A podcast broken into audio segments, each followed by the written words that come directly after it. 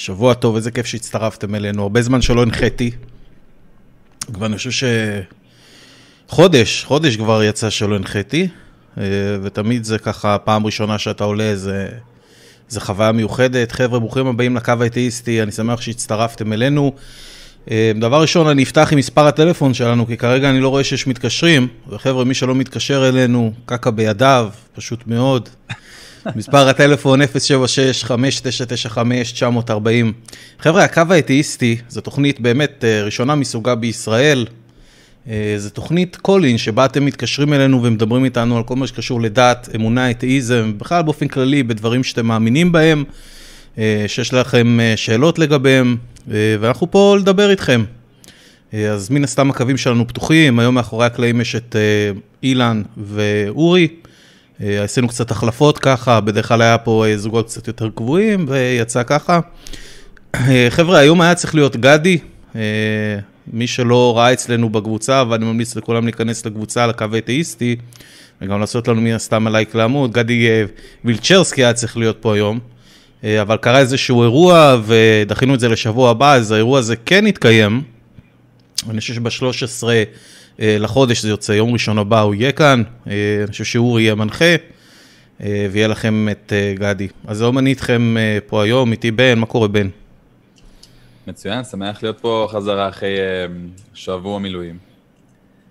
עצוב שגדי לא איתנו, אבל הוא יגיע שבוע הבא, ועד אז, המתקשרים יצטרכו להסתפק בנו. כן, כן, עם פשוטי העם. עם פשוטי העם. מספקים מה שאפשר.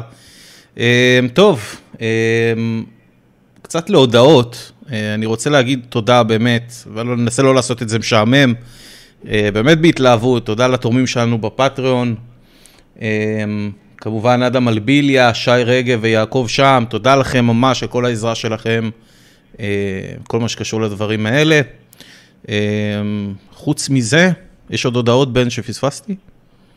כן, למי שמפספס את התוכנית שלנו, פה ושם, אנחנו זמינים גם בפודקאסט, אה, כמובן גם אחרי זה ביוטיוב פה, בפייסבוק. אה, אפרופו פייסבוק, תיכנסו לקבוצת הדיונים שלנו. אה, יש שם כל הזמן, כל יום, כמה פוסטים ככה, טיפה לדבר על הנושאים הכי חמים. והאמת ש, שבניגוד להרבה קבוצות אחרות, בקבוצה שלנו יש, כן יש איזשהו שיח בין מאמינים ל, ללא מאמינים. מה עוד? דבר אחרון, האמת, זה לבקש מכם עזרה, אה, מהחבר'ה שבבית. אה, מעבר ל- ללייקים ולכל הדברים האלה שאתם עושים לנו ושאתם צופים בתוכנית ובתגובות שלכם פה, אה, ממש יעזור לנו אם תוכלו לקחת קטעים של התוכנית, בין אם זה לינק ככה לקבוצת הפייסבוק שלנו, לעמוד היוטיוב שלנו, ותזרקו אותם, סתם, קופי פייסט בכל מיני מקומות, כדי שיותר אנשים ייחשפו לתוכנית, וכדי שנוכל להגיע, להגיע ליותר ויותר מתקשרים. בסוף המתקשרים אה, יחד איתנו אנחנו עושים את התוכנית, אה, ואנחנו רוצים להגיע לכמה שיותר. לגמרי. אה, אנשים לא מבינים כמה כוח יש להם לקחת לינק של התוכנית, של אחד הפרקים אולי שאהבתם, או איזה קטע שאהבתם, להעלות אותו לאנשהו, או לשלוח אנשים אלינו, להגיד להם שיש תוכנית כזאת, שאפשר להתקשר לגבי העניינים האלה. אתם הכוח הכי חזק שיש לנו, וזה לא קלישאה באמת, כי באמת הקמפיינים, מאוד קשה להביא דרך קמפיינים אה, ממומנים אנשים, ודווקא אנחנו מאמינים שעם העזרה שלכם אנחנו נוכל לעשות את זה אה, בצורה יותר יעילה וטובה. בן, אני רוצה לדבר איתך, אני דיברתי בפעם האחרונה שהנחיתי על uh, uh, גיבורי המקרא ביהדות, אופה. וכמה הזהות שלהם uh, היא, בתודעה הציבורית, היא זהות שהיא מוטעית. כי שאתה, אתה יודע, הרבה אנשים, הם זוכרים שיעורי תנ"ך מה, מהבית ספר, אה, והם לא ממש זוכרים הרבה פעמים מה האנשים האלה עשו. אה, אז היום אני בא לאנשים להזכיר, או אנשים שהתעצלו אינטלקטואלית לפתוח ספר או לבדוק, אני בא להזכיר להם על מה מעמד האישה בהלכה. עכשיו, אה, חלק מהדברים שאני מקריא פה הם מאתר דעת אמת, מי שלא מכיר אתר דעת אמת, מי שמנהל אותו זה ירון ידען, שהוא ראש כולל לשעבר, אדם שחזר מן הסתם בשאלה, והיום מנהיג איזושהי תנועה שנקראת דעת אמת, של אה, תנועה בעד נאורות, ומה שנקרא Enlightenment, אה, אז שאפו, ירון. אז אני לא אנסה, אתה יודע, להיכנס פה להכל, יש פה ממש אה, פסוקים מהלכה ודברים כאלה, אבל מתקשרים אלינו פה נשים בן, ואנחנו מנסים להתריע בפניהם מה ההשלכות באמת של האמונה הדתית היהודית האברהמית לגבי החיים שלהם, מה הפוטנציאל המסוכן שנמצא שם, ואני חושב שלא מבינות עד הסוף עד כמה הם יאבדו את הזכויות שלהם במידה ודבר כזה באמת יצא לפועל. הנפגעות הכי גדולות בכל הדבר הזה יהיו נשים, ובגלל זה אני חושב, מן, שנשים צריכות להיות הראשונות שמובילות מאבק נגד הדבר הזה.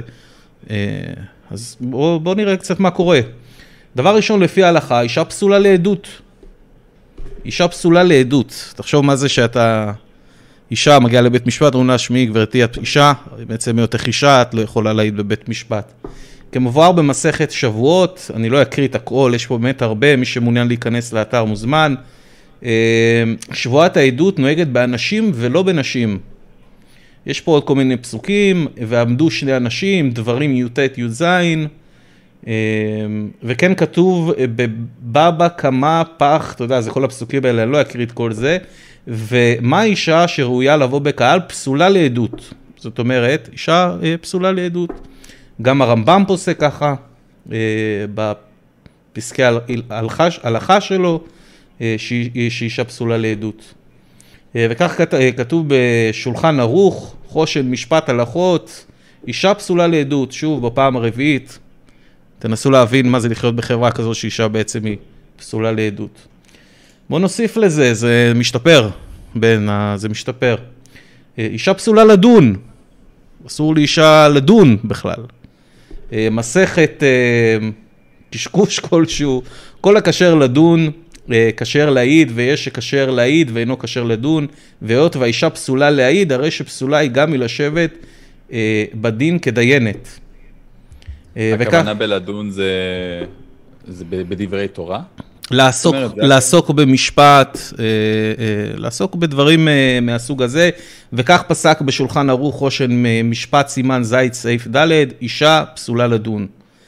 אה, בואו נתקדם הלאה, בואו נראה מה ההלכה אומרת על האישה. מלאכות שהאישה חייבת לבעלה, בן. בואו נראה מה האישה צריכה לעשות לבעלה.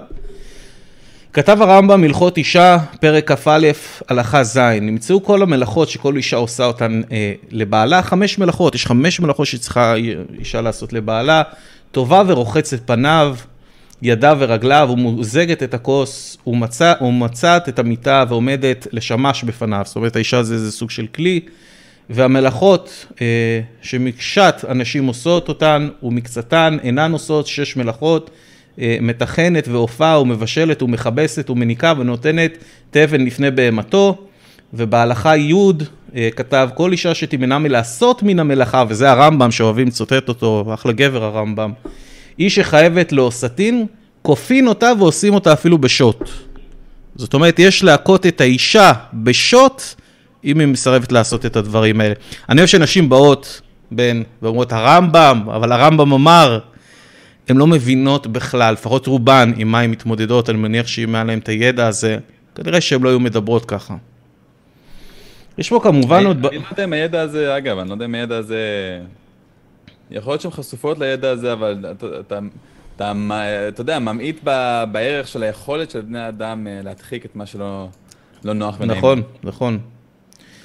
אמ, אני אנסה ככה לרפרף מהר באמת בשביל לא, לא למרוח. אישה אינה יכולה להיות ראש מדינה או מלכה, אה, ולא כל תפקיד שיש בו משום שררה.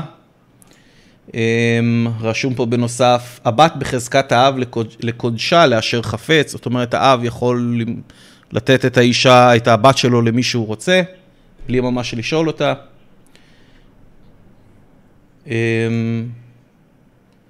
זהו, יש פה, יש פה כמובן חבר'ה עוד המון, יש פה עוד המון, אני מציע לכם להיכנס לדעת אמת, אה, יש שם איזשהו סקשן של מוסר, אתם יכולים להיכנס שם לקרוא על מה ההלכה בעצם אומרת על נשים, אה, ו, וללמוד על זה, אני חושב שזה אחד הכלים היותר חשובים שאתה יכול להחזיק כשאתה מתמודד עם טענות דתיות, כי ברגע שהרבה פעמים אתה מציב להם לדעתי את המראה, ו, ומסביר להם בעצם על איזה עמדה הם מגוננים, אז באמת שזה יכול להיות כלי מאוד מאוד שימושי. אפרופו אה, זה, אפרופו טל, זה בדיוק מה שכריסטופר היצ'נס, אה, המנוח, התכוון אליו.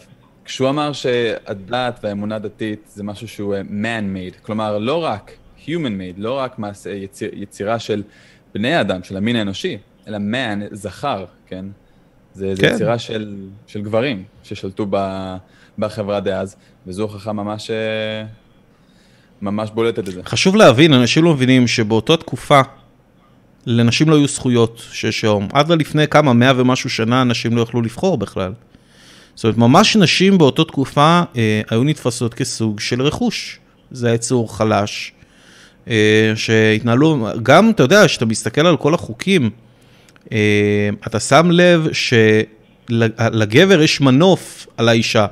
זאת אומרת, אישה לפי ההלכה לא יכולה להתגרש מבעלה, רק הבעל יכול להתגרש מהאישה, שזה מבחינתי, כל מי שהולך לרבנות ומתחתן פשוט יורה לעצמו ברגל, אה, באמת במקום כל כך לא שוויוני. אה, ועצוב לי, עצוב לי, בן, שאני חי בחברה שזה, שזה סטנדרט, שדבר כזה הוא סטנדרט, וזה נראה לאנשים תקין, מבאס אותי בטירוף. אה, ואנחנו פה, אנחנו פה בשביל להעיר את, ה, להעיר את האנשים, להעיר את החברה, אנחנו עושים כל מה שאנחנו יכולים. וזהו, יש לנו מתקשר כרגע רק אחד, חבר'ה, אם לא יהיו מתקשרים, התוכנית באמת uh, תסתיים מוקדם היום, אז תרימו את הטלפון, גם אתאיסטים וגם מאמינים, 076-5995-940. יש לנו את אמיר, שהוא אתאיסט, טוב, אמיר הוא מוכר, uh, מה צריך להוכיח למאמינים? אמיר, שבוע טוב, מה קורה? שבוע טוב, שומעים אותי? כן, כן.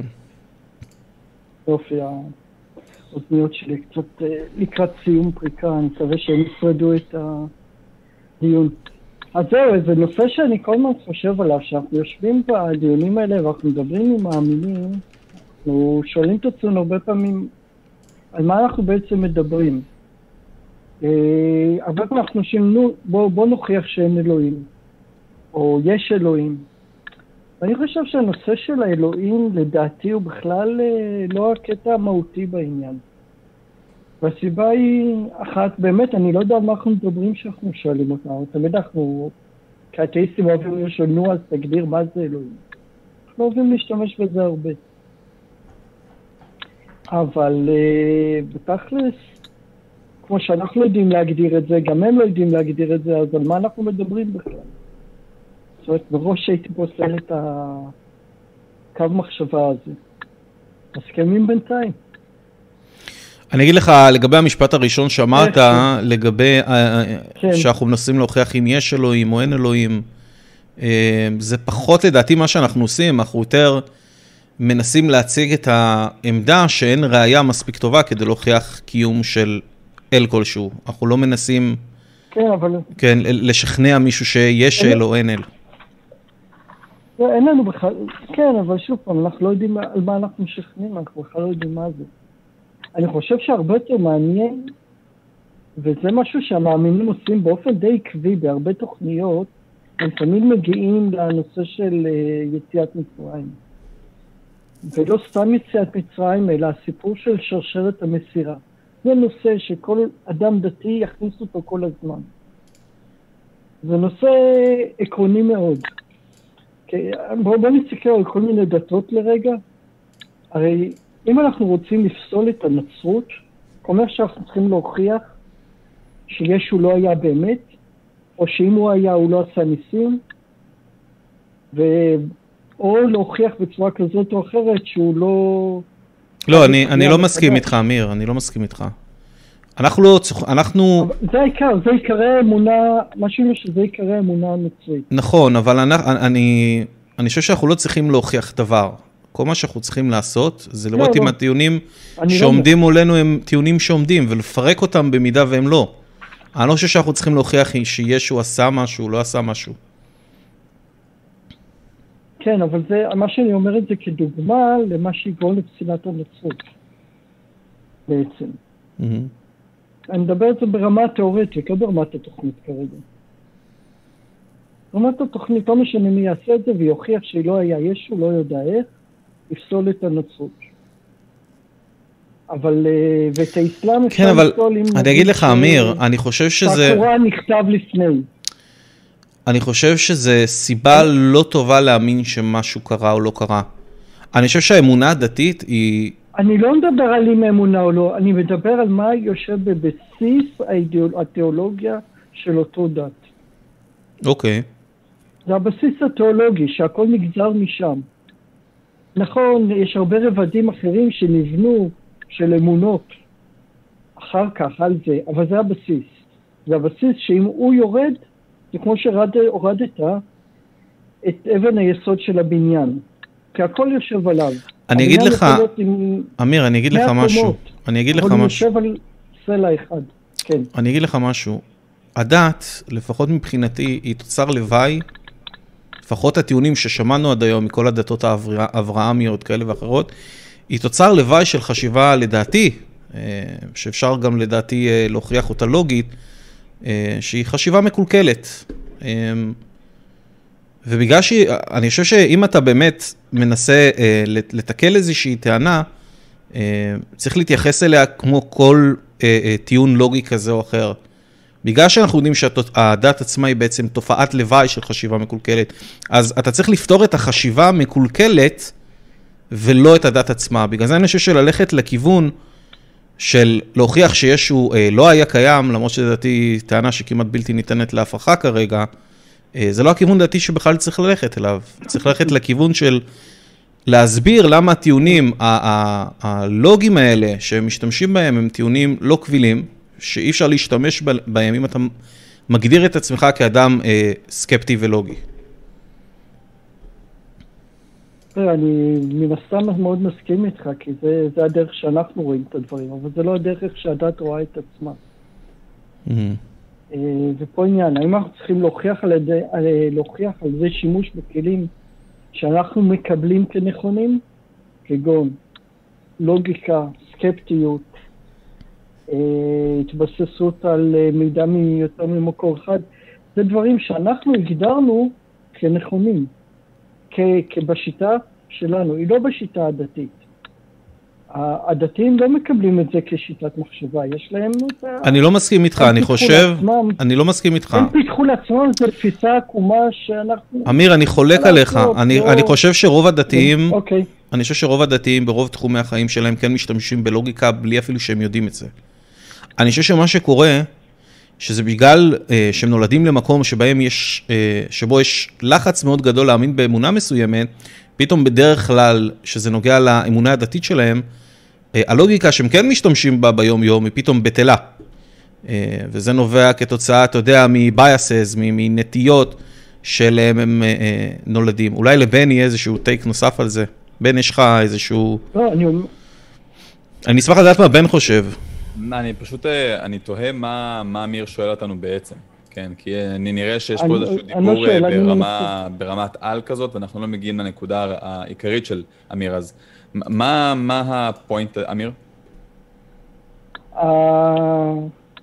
הפואנטה, זאת אני לא- לא רוצה להגיע כל כך מהר לפואנטה, אבל כן, הכוונה שלי שבשיחות עם המאמינים היהודים, נקרא לזה ככה, הנושא של שרשרת המסירה הוא בעצם הנושא הכי עקרוני והכי חשוב, שבעצם כל הדת מתבססת עליו. בשביל זה זה חוזר על עצמו, תשימו לב, כמעט אה, בכל אה, תוכנית. יהיה איזה אחד מהמאמינים שיעלה את הנקודה הזאת. כי מבחינתו זו ההוכחה שזה נכון, ש... שהיהדות היא נכונה. כי הם לא מחפשים איזה לוגיקה גבוהה, אבל הם הביאו את הנקודה הזאת, שאיך יש... אנחנו יודעים שהיהדות היא נכונה, בגלל שהאבא אמר לבן ובן אמר לבן שלו וכן הלאה. זה המאמינים רואים כאבן היסוד של היהדות. זה מה ש... מה אתה מציע, אמיר? מה אתה, מה אתה מציע לעשות אני אומר. יודע, בסוף... אני אה, לא אומר שאני מציע. אני לא אומר שאני. אמיר, אני אגיד לך משהו, אני פשוט אני אגיד לך משהו, אני אגיד לך, אני אגיד לך כן, משהו, וזה מאוד דבר. מתחבר למשהו שחשבתי עליו הרבה דווקא בשבוע האחרון. יש איזה, ש- לא יודע אם מישהו, אם יצא לך לקרוא את הספר של אה, ריצ'רד דוקינס, אה, The God Delusion, הוא מדבר שם על הערכות- להערכתו כן, מה כן. המנגנון הראשי שגורם לאנשים להאמין. ואני מאוד התחברתי לתזה הזאת שלו. אה, מה שהוא טוען שם, שהיה יתרון אבולוציוני מאוד גדול לקבוצות שבהם הילדים האמינו להורים.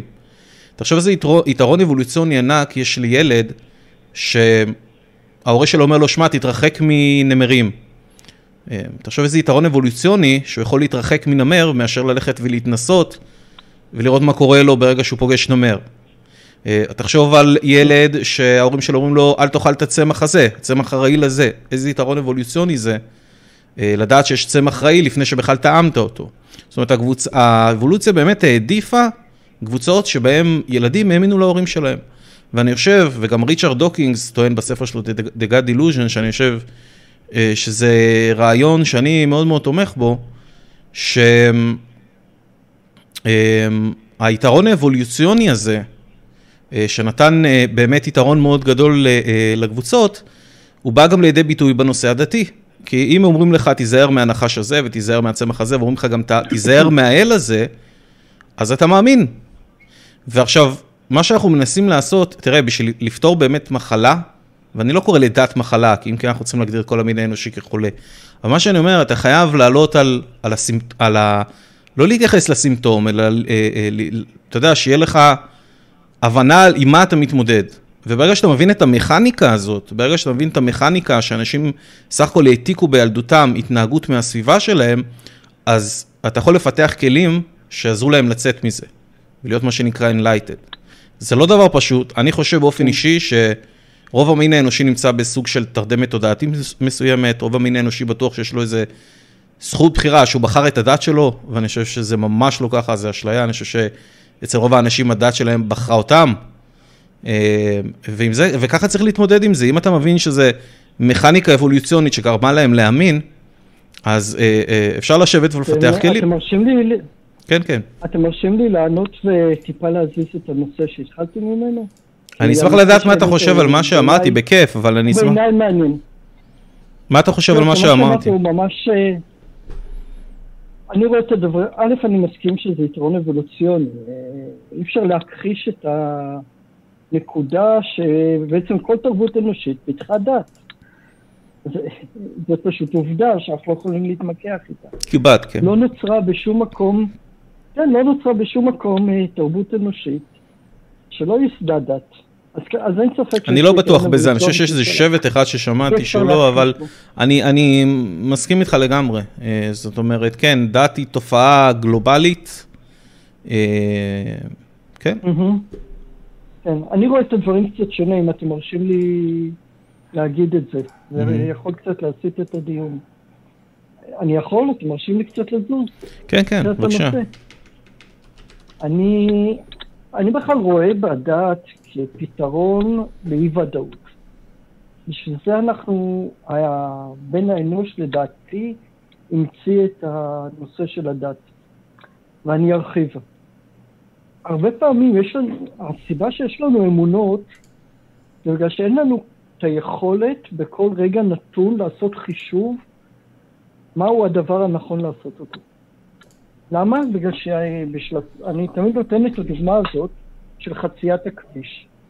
בגלל שאני, כאשר אני בא לחצות כביש ואני רואה מכונית נוסעת במהירות, אני צריך לקבל החלטה. האם אני יכול לעבור את הכביש במהירות, כי אני נורא ממהר לאנשהו, או שאני אתחיל לחשב את המהירות של המכונית, את המרחק שלה, ויעשה חישוב כמה זמן עד שהיא תגיע אליי וכמה זמן זה ייקח. הרי את הכל אנחנו יודעים בפיזיקה, כולנו למדנו. אנחנו יכולים לחשב את זה, אבל אין לנו את הזמן לחשב את זה. ושאין לנו את הזמן לחשב את זה, אין לנו ברירה אלא לפתח איזה סט של אמונות. אני תן אמונה, אני יודע שאני אספיק להעביר את הרכב הזה. מה, אה, ומה, אני אשאל את עצמי, תגיד, איך אתה יודע? אני בתחושה, אני זוכר שאם הוא נמצא שם, אני עברתי עשר פעמים, ראיתי רכב במרחק של אה, ליד העץ ההוא, אז אני מספיק לעבור. וזה... כן, זה מזכיר לי את הטיעונים, אה, זה מזכיר לי, אמיר, את הטיעונים בדבר אינטואיציה. אני, מה שאני אומר, ש... כן. תראה, כשאתה חוצה את הכביש, אתה בעצם... תן לי להמשיך בשביל להגיע אל ה... כן, בבקשה. תן לי רגע להמשיך לגמור את הטיעון אה, עד הסוף. עכשיו, המטרה שאני משתמש באמונות זה לעשות אה, קפיצה מחשבתית. הרבה פעמים אני עושה את הקפיצה המחשבתית הזאת, או באופן שסיפרתי עם המכונית. אני אם את החשיבה המחשבתית הזאת, זה בגלל שאני לא יודע. אה, למשל, אני לא יודע אם ירד גשם היום, אז אני אקח מעיל uh, just in case, למשל. אני מקבל החלטות שמגשרות לי על איזה מצב של אי-ודאות.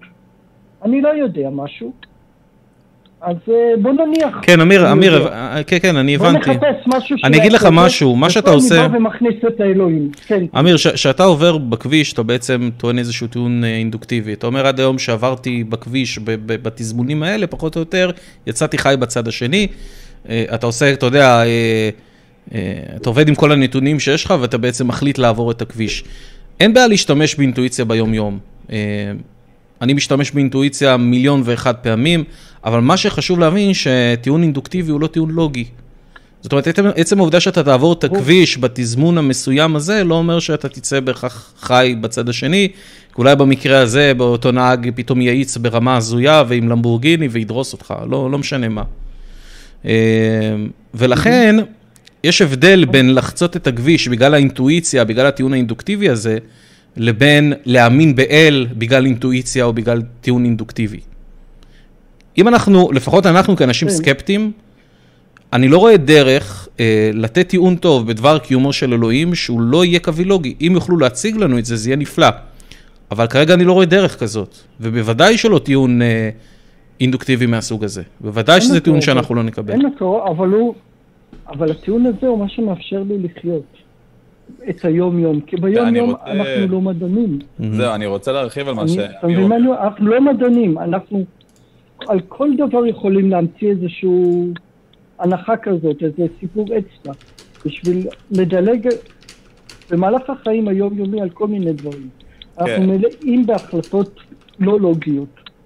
כן, בן. אה, לא, זהו, אני רוצה רק להרחיב על מה שאתה אומר, שכמובן שאתה צודק שלדעת יש איזה תפקיד אה, של, אה, נראה, נקרא לזה השלמת החסר בידע שלנו על העולם. זה, כמו שאמרת גם, מאפשר לאנשים לבצע פעולות שהם לא יכולים לבצע בלי איזשהו משהו מאחורה שדוחף אותם לזה, אבל זה לא מוציא את זה, את ה... כאילו, זה לא מוציא את האפשרות לעוד סיבות למה אנשים מאמינים. כלומר, יש אה, סיבות שהן קשורות לדוגמה לחץ נורמטיבי, חברתי, כן? אה, אם יש חברה שמאמינה שיש אל שמנחית מלמעלה את המוסר, אז זאת חברה שתהיה הרבה יותר מלוכדת. אה, מצד שני, זה גם יכול להיות מאוד קשור לפחד מהמוות, איזשהו צורך פסיכולוגי, כן? אמ, לא סתם אנחנו קוראים, ל, אתה יודע, אנשים קוראים לאלוהים אבא בשמיים. אמ, אנשים מפיקים מזה איזושהי, בין אם זה משמעות, או בין אם זה אמ, חסינות בפני רגשות עזים כמו פחד וחרדה, מפני הלא ידוע או, או המוות, אה, וזה גם דוחף אותנו להאמין באלים, לחלוטין. כן, אבל אבל הטענה של... אוי. הלו? כן, כן, שומעים אותך, אמיר. כן, כן, סליחה. אני יודע מה קרה, העברתי לרגע לראות אתכם mm. ביוטיוב וזה גם להתבלבל. לא מומלץ. אה, כן, לא מומלץ, אסור לעשות את זה.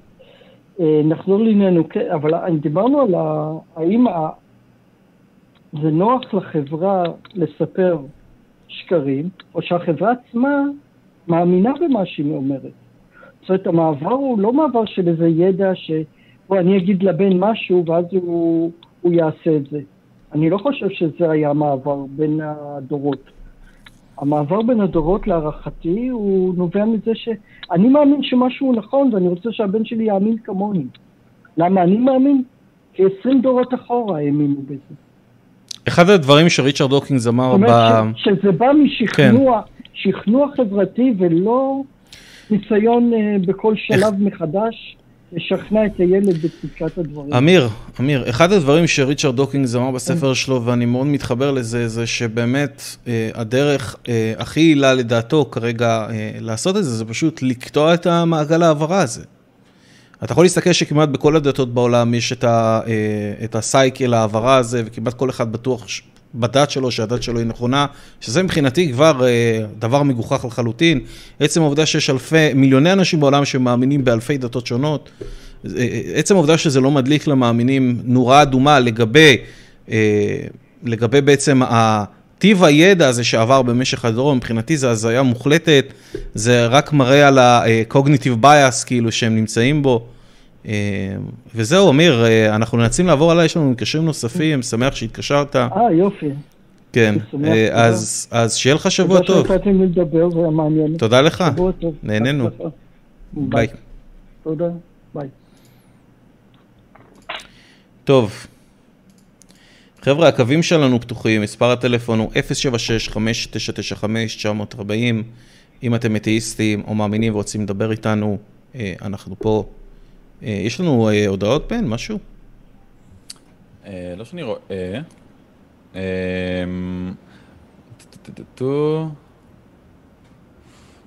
כרגע אין... אין הודעות. אין מהצ'אט. טוב, חבר'ה, אני רוצה להזכיר לכם, לכל המאזינים שלנו, אה, לגבי שבוע הבא. שבוע הבא מגיע אלינו אה, גדי, גדי וילצ'רסקי, התאמנתי שעות להגיד את השם משפחה שלו. אה, נראה לי שהצלחתי, לא? וילצ'רסקי, נכון? וילצ'רסקי, כן. כן. אז שבוע הבא יהיה איתנו גדי, הולך להיות צחוקים חבל על הזמן. אני חושב שאורי ואילן ילכו פה את התוכנית, אז שווה לכם להצטרף באותה שעה. שבוע הבא אנחנו נעלה את המאזין הבא שלנו, שהוא גלעד, שלא פעם ראשונה שהוא מתקשר אלינו, הוא אתאיסט, והוא רוצה לדבר על דיכוטומיה של קיימות בנוגע לקוסמוס, שוללת קיום בורא. בואו נדבר עם גלעד. ערב טוב, טל ובן. היי, גלעד, מה קורה? היי, גלעד. תודה רבה רבה. שבוע טוב. מצוין. יש לך קול מאוד כן. רדיופוני, לא יודע מה אמרו לך. כן, אתה חייב תוכנית רדיו, דחוף.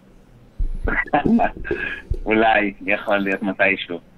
יאללה, דבר אלינו. טוב, אז ככה, לפני, לפני ככה כ-13 תוכניות אחורה, אה, אילן שלח אותי לעשות שיעורי בית על נושא שהתחלתי להעלות, ושיעורי בית נעשו, והדברים נבדקו פחות או יותר מכל זווית אפשרית שאני הצלחתי לחשוב עליהם, והנושא נראה לי די סגור, אז אה, אמרתי בוא, בוא נבחן יחד כמה הנושא סגור. אוקיי. Okay. אחלה. אז uh, ככה, בעצם מה אני מנסה להראות? אני מנסה להראות ש... Uh, לא, גם ללא ידע מוקדם של איך שהמציאות עובדת, uh, לא יכול להיות לבורא בעצם. עוד פעם, עוד פעם, אתה יכול לחזור ה... שוב? תחזור שוב למשפט. אני אומר, גם בלי לדעת, בלי, בלי שום הנחות... בלי ידע אפריורי, אתה מתכוון. בדיוק. בלי okay. אוקיי. הנחות אפריורי איך המציאות עובדת, לא יכול להיות לבורא, בשום אופן. אוקיי. Okay. ואיך בעצם אני מראה את זה? אני מראה את זה תוך uh, שימוש בהבחנה בין היקום לבין הקוסמוס. היקום בעצם זה היקום המוכר לנו, היקום הנצפה, כל מה שאנחנו מסוגלים uh, לגלות uh, בטווח הנראה לעין של... Uh, 13.8 מיליארד אה, שנות אור, שזה גם 13.8 מיליארד שנים אחורה. Uh, כאשר הקוסמוס זה בעצם uh, הכל, uh, כולל הכל, כל מה שקיים, או אי פעם היה או אי פעם יהיה, ללא סייגים או החרגות, כולל דברים שלעולם לא נוכל לתפוס אותם. במילה אחת, הכל. אז uh, בעצם מה שיש לנו פה זה, לקוסמוס זה שאנחנו מתארים, יש שתי אפשרויות של קיימות. האפשרות הראשונה זה שהוא אינסופי ונצחי, כלומר אינסופי מבחינת מרחב ונצחי בזמן, תמיד היה, תמיד יהיה. והצד השני של הדיכוטומיה הזאת זה שהוא לא אינסופי ואו שאינו נצחי. עכשיו צריך לה, לה, לה, להבהיר מה זה אומר נצחי. נצחי מבחינתי זה אומר אה, הקוסמוס קיים, הוא מעולם לא התחיל להתקיים והוא לעולם לא יחדל להתקיים. אז יש לנו פה דיכוטומיה אמיתית בין שני מצבים.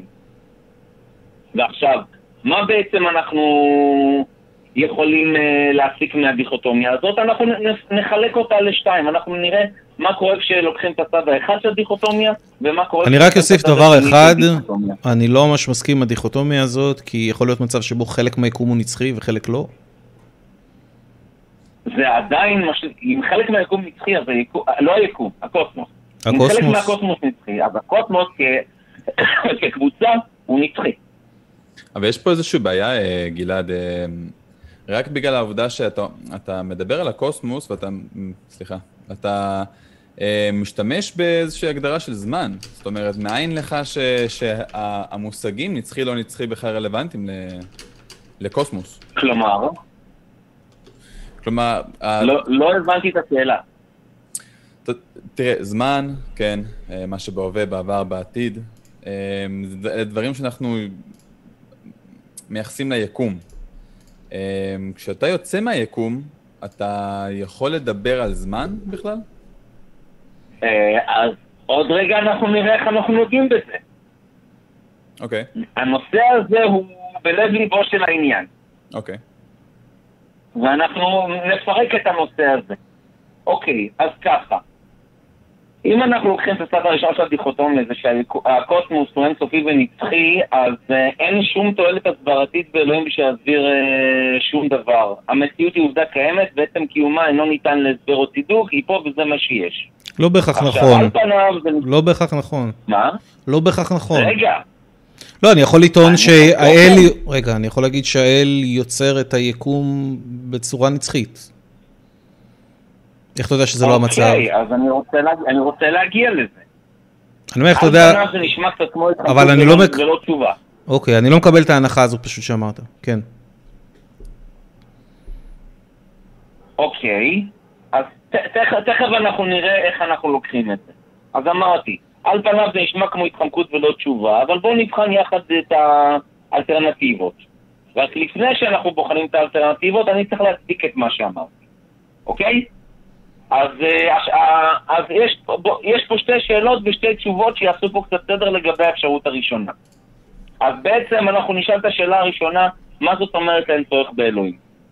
והתשובה היא שאלוהים מוגדר על ידי האוחזים באמונה מונותואיסטית בתור זה שברא את המציאות. אז אם הקוסמוס נצחי, אז הוא מעולם לא נברא. לא היה שלב שבו הוא הפך מלא קיים לקיים. ולכן אלוהים, אם יש דבר כזה, משהו כלשהו אלוהים, אז הוא לא מה שהמאמינים אה, חושבים. אני לא בהכרח הוא מסכים איתך. מהסיבה שאמרתי, שיכול להיות שהקוסמוס נוצר כל הזמן, בצורה נצחית. מה זה נקרא נוצר כל הזמן? כדי שמשהו ייווצר הוא צריך קודם כל לא להיות. הוא נוצר כל הזמן, הוא הוא לא. הוא sustained על ידי האל. זאת אומרת, הוא כל פעם, לא יודע מה, אני, אני כן, אני סתם ממציא לך איזשהו משהו שאולי יכול להיות אפשרי, שהקוסמוס כל אבל הזמן, אתה רגע, מתאר פה רגע, מצב רגע, רגע, ומסובב. רגע, אני אומר, הקוסמוס אולי נמצא במצב כל הזמן של destruction, שהוא כל הזמן נהרס בצורה כזאת או אחרת, ואלוהים עושה לו בצורה נצחית, ססטיין. הוא משמר את היקום וכל פעם יוצר חלקים לא, ממנו רגע, מחדש. טל, אה, אני מסכים עם גלעד. אני מסכים עם גלעד פה פשוט, כי במקרה הזה ל- לאל אין שום... אה, אין שום כוח הסברה, אין לו כלום, הוא לא עוזר לנו, כן? אם היקום תמיד נצחי... לא היה את שלב האיניטיישן, לא היה אם הוא עושה לא היה את sustain כל החיבור הזמן. הזה, את אוקיי, הקאפינג רגע, רגע, אני אשמח, בין רגע, גלעד, אני אשמח. לשמוע מה בן אומר, כן, בן. אני אומר, גם אם הוא עושה לו סוסטיין כל הזמן, להניח את ההנחה הזאת לא עוזרת בכלום. אנחנו רואים שהיקום הוא נצחי, אז גם אם נגיד אתה אומר שיש אלוהים שעושה לו סוסטיין כל הזמן, האל קיים בו זמנית, באופן נצחי, יחד עם היקום הזה. כן? אוקיי. אבל היקום הוא, הוא נצחי. הבנתי, אם זה ככה, אז לא סבבה. היה רגע שבו היה אל... לא ניתן גם להפריד אותו. אוקיי, בוא נמשיך. לכאורה. אוקיי, אז עכשיו בואו נשאל כזאת שאלה. איך אני בעצם מרשה לעצמי לדון בזמן שקדם ליקום, כאשר פיזיקאים מובילים אמרו בזמנו שהזמן התחיל בעצם במפץ הגדול. אז uh, המענה שלי, שלי בעצם ל, ליומרה הזאת, היא שאנחנו יודעים מתורת היחסות שה... שהזמן של אובייקטים הוא זמן פרטי, וכל אובייקט, הזמן שלו הוא פועל יוצא של המהירות שלו ביחס לסביבה שלו. לכן אין דבר כזה ציר זמן אוניברסלי. אין, אין, אין, גם אין אמצעי למדוד זמן, יש אפשרות למדוד התקדמות של שעון, אבל הזמן כשלעצמו הוא קונסטרוקט מחשבתי, הוא לא משהו שיש לו ממשות, קיימות. הזמן הוא לא, הוא לא איזשהו משהו סובסטנציאלי ש, שיש לו קיום אוטונומי משל עצמו. מאיפה אבל אה, אתה יודע, רגע, מאיפה אתה. יודע, מאיפה אתה יודע שבחלק הזה של היקום, שיש אה, תכונות מסוימות לחלק הזה ביקום, זה אותן תכונות שנמצאות במקום אחר.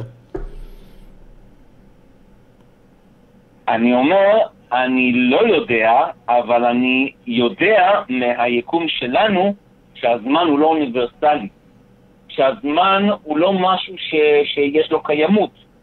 הוא לא אחיד עבור כולם. אין איזשהו ציר שכל, שכל, שכל האובייקטים מה שנקרא, הולכים לפיו באותו סדר ובאותו קצב תנועה. זאת אומרת, זאת אומרת שנראה, אני, תראה, על אני, פניו נראה, על פניו נראה שה, שהזמן היא תכונה נולדת. היא, היא לא, זה לא משהו שמכתיב, אלא משהו שמוכתב. זה, אני, די, אני לא רואה איך זה מתקשר רגע לקוסמוס ולזמן, לא זמן בקוסמוס. לא, מה שזה מתקשר, מה שזה, זה בעצם נותן לי צידוק לדבר על מה שהיה ועל מה שיהיה, מבלי, מבלי להיות כפוף ללידה של הזמן. כי בעצם אין פה משהו שנולד מכלום, בשלב היווצרות היקום. אני אגיד לך משהו, אני אגיד לך לא- משהו, גלעד. גלעד, אני אגיד לך משהו. בגלל שאם, תראה, אם היה לנו איזשהו מחשב קוונטים, שהיינו יכולים לדעת כל דבר על היקום בכל רגע נתון, בכל מקום נתון, אז אולי באמת היה אפשר להגיע לתובנות האלה. אבל יש כל כך הרבה נעלמים לגבי היקום שאנחנו לא יודעים. אנחנו לא יודעים מה התנאים ב, ביקום במקומות אחרים. אנחנו יודעים שחלק מה... אה, כל הקטע של הזמן זה שהוא מושפע מן הסתם מהמרחב, לא סתם קוראים לזה מרחב זמן. אה, אז נכון. אז אני אומר, כל עוד יש, אין לנו, כל עוד אין לנו את כל הידע הזה, יש כל כך הרבה נעלמים, אני לא חושב שאפשר לטעון טענה לכאן או לכאן. אבל אה, אני יכול טענה פוזיטיבית, מזה, הכוונה. אני יכול לומר מזה, אני יכול לומר מזה לפחות, שאין לנו איזשהו חסם התחלתי של לידת היקום, מה שנקרא. אין לנו איזושהי נקודה שמאלצת אותנו שלפני תחילת היקום לא היה כלום.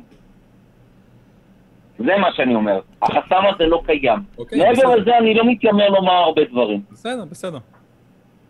אוקיי, אז עכשיו בעצם, בעצם בואו נחזור לצד השני של הדיכוטומיה ונראה מדוע הקוסמוס לא יכול להיות סופי או מוגבל זה הולך. לראות, להיות ארוך, כי אני מעדיף לא לפתוח נושא חדש, אלא אם כן זה משהו ממש יחסית מהיר.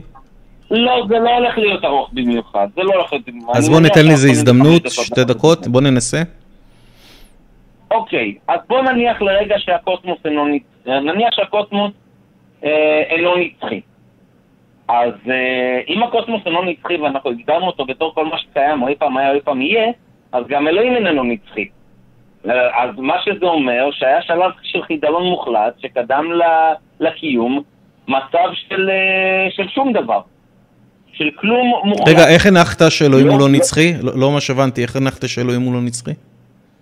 כי הקוסמוס הוא לא נצחי? אני יודע התחלנו מה- את הפתרון של התחלנו המאמין. בלהגדיר את הקוסמוס אוקיי, בתור כל מה שקיים, או אי פעם היה או אי פעם יהיה. אוקיי. מה שאומר שמה, שזה, ש, שמה שלא יהיה אלוהים הוא חלק מהדבר הזה.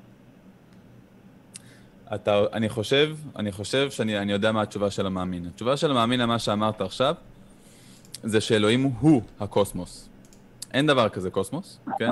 זה הכל משחקי מילים שלך. פה אנחנו מדברים על, ושאלוהים על, ה- על הוא היקום של. שפינוזה, על האלוהים של שפינוזה. לא, לא לא בהכרח. רגע, שנייה. אלוהים הוא הקוסמוס. אז הקוסמוס, כן, תקרא לזה אלוהים, זה הדבר הנצחי, כן? תמיד היה קיים והוא לא, לא מוגבל. ואותו הקוסמוס, כן, בחר, אני, פה אנחנו נכנסים לעניין של minds ואיך הוא בחר ואיך זה, אני לא יודע, בחר ליצור יקום שמוגבל בזמן, בתוך, בתוכו נקרא לזה. אז זו התשובה של המאמין, אני אומר לך בשיא רצינות, אני, אני מכיר, אני מכיר. נכון, אלוהים הוא- נכון, אבל שוב פעם, שוב פעם, מתוך מה שהראינו עליי, על, ה, על החוסר ממשות של הזמן, אין בעצם דבר כזה מחוץ לזמן. לא, אבל פה... אין מה לדבר על מחוץ פה אתה לזמן. מדבר על... אה, שוב, אני... ולכן אין את.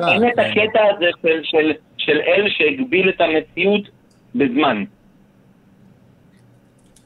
אני איתך, תראה, אני איתך בגדול, אבל בסוף, בסוף, מה זה אין אל שהגביל את המציאות בזמן? אתה יודע, בגלל שאין לנו דרך להסיק ולומר שום דבר על הקוסמוס או slash אלוהים, לא דיברתי כרגע על אל. מה שאמרתי זה דבר כזה, מכיוון, מכיוון שהזמן הוא בסך הכל קונסטרוקט רעיוני והוא לא משהו עם ממשות, אין בעצם מאיפה לצאת ולאן לצאת. אין דבר כזה. דרך אגב, אני לא בטוח-. דרך אגב, אני לא בטוח, רגע, רגע. אני לא, לא בטוח, אני לא, באמת שאני לא אה, אה, פיזיקאי, ואני לא בטוח שזמן הוא רק איזשהו קונספט. אני, לא יודע אם, כמו שמצאו איזה חלקיק אה, איגס בוזון, החלקיק של אה, אה, כוח הכבידה, אם אני לא טועה, אה, הקוואר, איך קוראים לזה? אה, קווארקים, כן, הקווארק. אה, אני לא יודע אם יש איזה חלקיק כזה אולי שמייצג זמן, אין לנו מושג. אני לא חושב שבטוח שקהילה אה, המדעית לא תתמוך בטענה הזו. לא במודל הסטנדרטי. במודל הסטנדרטי אין שום רכיב שנקרא זמן. כן, אבל יש כל כך הרבה נעלמים במודל הזה. טוב, בסדר. טוב, גלעד, אה, תודה שהתקשרת, אנחנו באמת מאוד מאתגר מה שאתה מעלה פה. כמובן שאנחנו יכולים לפתור את כל הדברים האלה פה בקו האתאיסטי בשיחה של כמה דקות. האמת, יש, פה עוד הרבה מה... תראה, אני, אגיד לך מה, אני ובן, אנחנו לא אה, פיזיקאים, אה, זה לא הכשרה שלנו, הידע שלנו באמת מאוד מוגבל אה, בתחום הזה. אני חושב ששווה להפנות את השאלות האלה ל... רגע, שנייה. אני חושב ששווה, כי זה יהיה, תראה, זה יהיה די מגוחך מאיתנו להתייחס לזה בצורה רצינית, שאין לנו הכשרה בנושא. אנחנו יכולים להגיע איתך באמת לדברים האלה עד לגבול מסוים. אה, אני חושב ששווה לך להפנות את זה לפיזיקאים מוסמכים, ולשמוע מה יש להם להגיד, אני בטוח שזה הרבה יותר מעניין ממה שלי ולבן יש להגיד לגבי במקרה היום הנושאים האלה. שמעתי הרצאה של שון קרול ונראה לי שהוא היה לגמרי מסכים איתי. יאללה, מגניב. טוב, גלעד, שיהיה לך שבוע טוב, תודה שהתקשרת. יאללה, כל טוב. יאללה, מגניב, ביי. ביי. טוב, יש לנו uh, מאזין נוסף מאמין. Uh, יש לנו דרך אגב תגובות? משהו? לא, אני לא רואה אצלי פה בזה. הבנתי. לפני, ש... לפני שאנחנו מדברים על מאמין, חבר'ה, אני רוצה לפנות אליכם. אם אתם, uh, חשוב לכם מה שאנחנו עושים פה, באמת, ואתם רוצים uh, לעזור לנו ולתרום לנו, אה, אחד, אתם יכולים פשוט להסתובב בפייסבוק ולהניח לינקים שלנו בכל מיני מקומות, ושתיים, אתם יכולים לתרום לנו. אתם יכולים לתרום לנו, יש לנו, אה, זה הופיע עכשיו בצ'אט, אתם יכולים לתרום לנו דרך פטריאון, אה, התחלה של, אם אני לא טועה, דולר בחודש, פחות מכוס קפה. אתם יכולים לתרום לנו דרך דונו ודרך גם פייפאל. מאוד עוזר לנו, אנחנו משתמשים באמת ב funding הזה, באמת בשביל להעלות קמפיינים אה, כדי לפרסם את הערוץ. יש לנו מתקשר שמתקשר לנו כבר אה, די הרבה פעמים, ואני שמח שהוא מתקשר, אני אוהב לדבר עם שי. אה, שי הוא מאמין, והוא רוצה לדבר על נבואת שיבת ציון כהוכחה לנכונות היהדות כדת האמת. בוא נדבר עם שי. שבוע טוב, שי, מה קורה? שלום. שבוע טוב מבורך. תענוג. אה, שמע, אה, שבוע טוב, שומעים אותי? כן, רשום לי שאתה רוצה... כן, כן. רשום לי שאתה רוצה לדבר על אה, נבואת שיבת ציון כהוכחה לנכונות היהדות כדת, כדת אמת. דבר אלינו. כן, זה המשך למה שדיברנו פעם שעברה, שניסיתי להביא כמה דברים לגבי היהדות, אה, סימנים שהיא דת אמת, והגענו לסימן השלישי, שהוא מדבר על, אה, על אה, שיבת ציון, בעצם זה הקמת המדינה, הקמת מדינת ישראל כ, כנבואה, אה, כנבואה מוכחת. אז אני קודם כל מזכיר את מה שאמרתי, שנבואה זה בעצם תחזית ברורה, לא משהו שניתן להבין אותו בצורה לא חד משמעית, אלא משהו משמעי, משהו ברור, וזה משהו שהוא בלתי צפוי. אה, ואז בעצם אני יכול לבדוק את זה, כי אם זה בלתי צפוי וזה ברור, אז אם זה מתקיים, אפשר להגיד שזה נבואה, אפשר שלא, אבל אפשר להגיד שזאת נבואה, צריך אה, לבדוק את הדברים. אז אה, ליהדות, שזה הטיעון שאני מנסה כרגע להציג, זה שהיא דת אמת בלעדית, זה יש לה נבואה ברורה, נבואה מוכחת. אז רגע, לפני לא שנתקדם, שי. בוא, בוא, כדי שלא נלך לאיבוד, אמרת פה כבר, אה, טענת פה איזה טיעון או שתיים, אני חושב שכדאי שנתייחס אליהם, ואז נעבור הלאה לגבי הנבואה עצמה. אה, אתה טענת שדת אה, צריכה, לי, סליחה, אני אומר דת, נבואה צריכה להיות, מה אמרת? לא צפויה, נכון? אמרת משהו היא כזה. צריכה להיות ברורה. ברורה? לא, ברורה. אמרת לא ברורה. ו... מה? אמרת לא ברורה. אמרתי שהיא צריכה להיות... לא, מה פתאום? נבואה צריכה להיות ברורה. הבנתי. טוב, אני אגיד לך מה העמדה שלי לפחות לגבי, ואני אשמח גם ש... לשמוע את הדעה של בן. כדי שנבואה אה, תהיה באמת אה, נבואה אה, איכותית שאפשר להתייחס אליה, יש כמה פרמטרים שהיא צריכה לעמוד בהם. אני אתן לך לפחות רק חלק מהם. הראשונה זה שהנבואה צריכה להיות מאוד מאוד ספציפית, שהיא לא ניתנת לפירוש. זאת אומרת, אי אפשר לקחת את הנבואה ותיקח שני אנשים והם יפרשו אותה בצורה אחרת. זה פשוט לא יכול להיות אפשרי. אה, נכון. אוקיי? לדוגמה, אם, אה, אני אקח איזשהו מקרה, יש נבואה שאתה בתאריך ה-28 לשביעי בלי שאתה תדע על זה, כן? אה, תאכל שוקולד בשעה אה, שמונה, לא, לא בטוח שיהיה אפשר לערער על זה ברגע שתאכל את השוקולד. אני לא יודע אם הדוגמה שלי באמת הייתה הדוגמה הכי טובה, אבל הכ- הכוונה היא שלא יהיה ניתן, זה- זה- לא יהיה ניתן לפרש אותה. לא... רגע, לא יהיה ניתן לפרש אותה. נכון. אוקיי, עכשיו השאלה שלי אם הנבואה... לא בלתי שנייה. שי. השאלה שלי אם בנבואה שלך, האם אני יכול לפרש אותה אחרת או לא? לא. אני לא יכול לפרש אותה אחרת. אוקיי, תכף נגיע לנבואה, נראה אם היא עומדת בפרמטר הזה. דבר שני, אחד הפרמטרים החשובים בנבואה, שי, זה שאנשים לא יפעלו לקראתה. כי אחד הדברים שאמרנו פה בתוכנית, זה שאם אני יושב במסעדה ואני מזמין ממלצר סטייק, ואחרי 20 דקות אני מקבל סטייק, זה לא הופך אותי לנביא. כי פעלתי לקראת זה, נכון? אה, לא מחייב. אם אני, מז... אם אני יושב, שנייה שי, אם אני יושב במסעדה, ואני אומר לך, תראה, שעה עוד 20 דקות אני מקבל סטייק, ואז אני מזמין סטייק, ואחרי 20 דקות אני מקבל סטייק, האם זה הופך אותי לנביא? לא. נכון, אז מה המשמעות? מה, מה המשמעות של הדבר הזה? מה ההבדל? שנייה, שי. אני, אני, אני אתן לך לדבר, אני מבטיח. אה, מה המשמעות של הדבר הזה? שאסור שאנשים אנשים י- ידעו על הנבואה וגם יפעלו לקראתה. אוקיי? אני לא מסכים לזה. אוקיי, למה אתה לא מסכים? כי זה לא מחייב, כי יכול להיות שנבואה תהיה נבואה כשכולם יודעים אותה, אבל זה פשוט משהו שהוא בלתי ניתן ל, ל, ליישום, אה, אה, גם אם מישהו מאוד מאוד ירצה. ואז בעצם כשזה, מת, כשזה מיושם, אז זה גם כן מוכיח לנבואה. תן לי את ה... שי, זה איך לא- אתה מבדיל בין, אה, איך אתה מבדיל בין נבואה שהיא, או רצון שניתן ליישום, וכזה שלא ניתן ליישום ללא עזרה אלוהית? שאין לו תקדים. שהוא משהו שהוא בלתי צפוי. בלתי צפוי זה לא משהו. ש- לא שאלתי אותך בלתי צפוי, Mm. כן? אנחנו, אה, טל מדבר איתך על בן אדם שמזמין סטייק, כן? ואז מגיע הסטייק, אז הוא פעל לטובת זה. כן, אבל זה משהו איך אתה שאני יכול לומר. לי שהפעולה הזאת, כן? שהוא, שהוא עשה, היא לא זו שגרמה ל... לדבר. לקרות, אלא לא, היא דווקא גרמה הנבואה. לזה. היא גרמה לזה, אבל ההבדל הוא זה שזה משהו שהוא רגיל. ומשהו שהוא רגיל זה לא נבואה. איך, מה זה משהו אומרת, רגיל? אתה- יכול להיות שזה נבואה, אבל אתה לא יכול להגיד... רגע, רגע, רגע. אני, ש- ממש, אני ממש חולק עליך, אני ממש חולק עליך. אני יכול לתת לך. נבואה סופר רגילה. סופר רגילה, אבל כל עוד היא תהיה מאוד מדויקת ואף אחד לא יפעל כדי להגשים אותה, מאוד מדויקת. אני יכול להגיד לך ככה. אין בעיה. מה, תקשיב, תקשיב לי טוב. אין בעיה. בן, בן דוד שלי, מרחק כמה, כמה בני דודים, אתה כמה...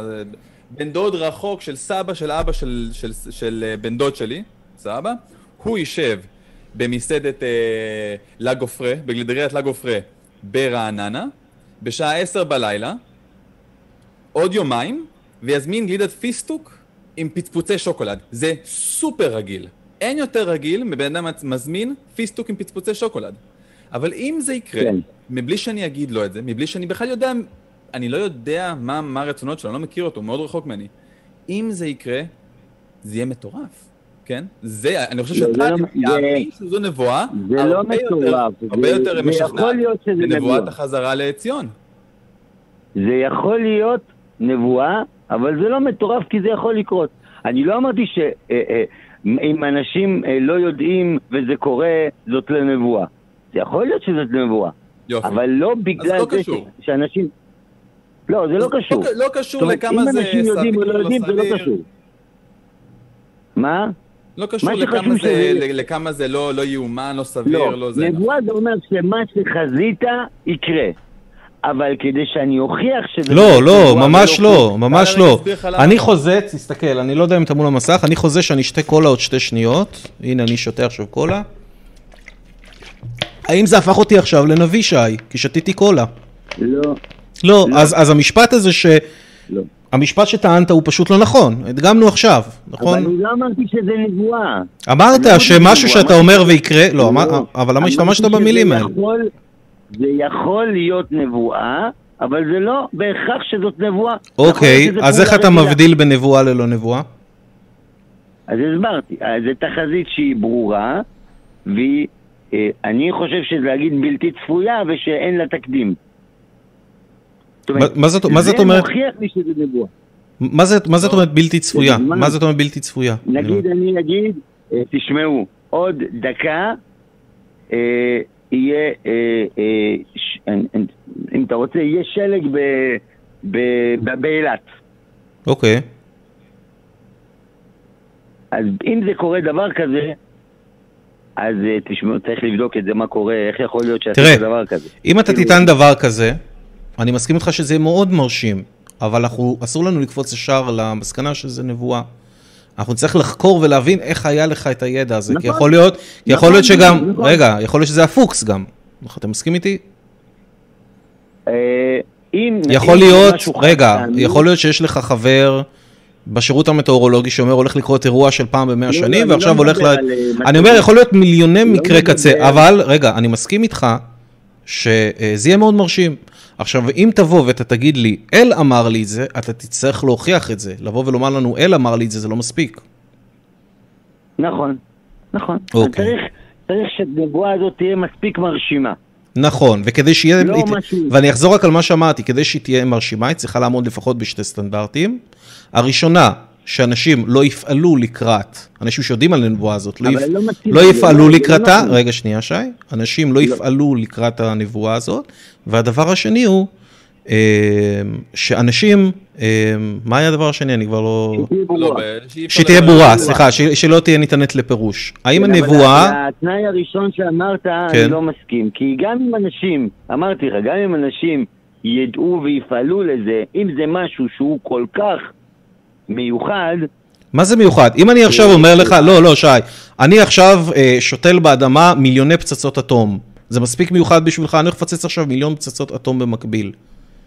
אם אני אומר לך, אני עכשיו, עוד, שלוש שנים מהיום, אני הולך לפוצץ 100 פצצות אטום, ואני פועל לקראת זה כל החיים שלי, זה- מיוחד. ועושה את זה, זה מי- חסר תקדים. זה גם מיוחד וזה גם חסר תקדים, האם זה הופך אותי לנביא? תלוי מי אתה, אם אתה אה, ראש... אה, לא, לא, לא, שי, שי, התשובה היא לא, התשובה היא פשוט לא, זה לא הופך אותי לנביא. אסור שאנשים יפעלו לקראת הדבר הזה, בדיוק כמו הדוגמה שנתתי לך עם לא, הסטייק. אני לא לא חושב שזה- שזה תנאי, ממש לא. שי, כי אם זה כל עוד דבר אנשים, כל עוד אם אנשים אני אגיד לך, פועלים לטובת אה, הדבר הזה, רגע, שי, שי, כל עוד אנשים פועלים לטובת הדבר הזה, אתה לעולם לא יכול למחוק את, ה, את ההיפותזה הזו, כן?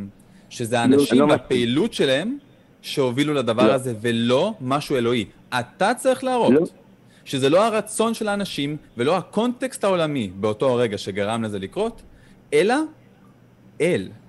ישות, לא בזמן, נכון. לא במרחב, עם מוח שגרמה לזה נכון לקרות. ש... זה נכון מה שאתם אומרים, וקודם כל יישר כוח על האחידות שבדברים, אבל. צריך ש... אה, שנבואה, שהדבר... גם אם מישהו פועל, לא בטוח, אם- הסבירות שזה יקרה היא סבירות, אה, אה, אפשר. לומר אפילו אפסית, וזה קורה, זה גם סוג של נבואה. שי, אומרת, האם זה אני לא- יכול לטעון, שי, בוא ניתן לך דוגמה.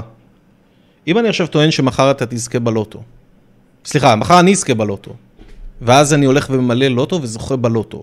הסיכוי שלי בלוטו, לזכות בלוטו אחד לכמה מיליונים, זאת אומרת, זה אירוע חריג סטטיסטית ברמה מטורפת, אתה מסכים איתי? אה, לא ברמה מספיק רטרו. אם אתה יגיד לי... רמה, פעם- רמה של אחד, אחד לכמה עשרות מיליונים, זה לא מספיק לך?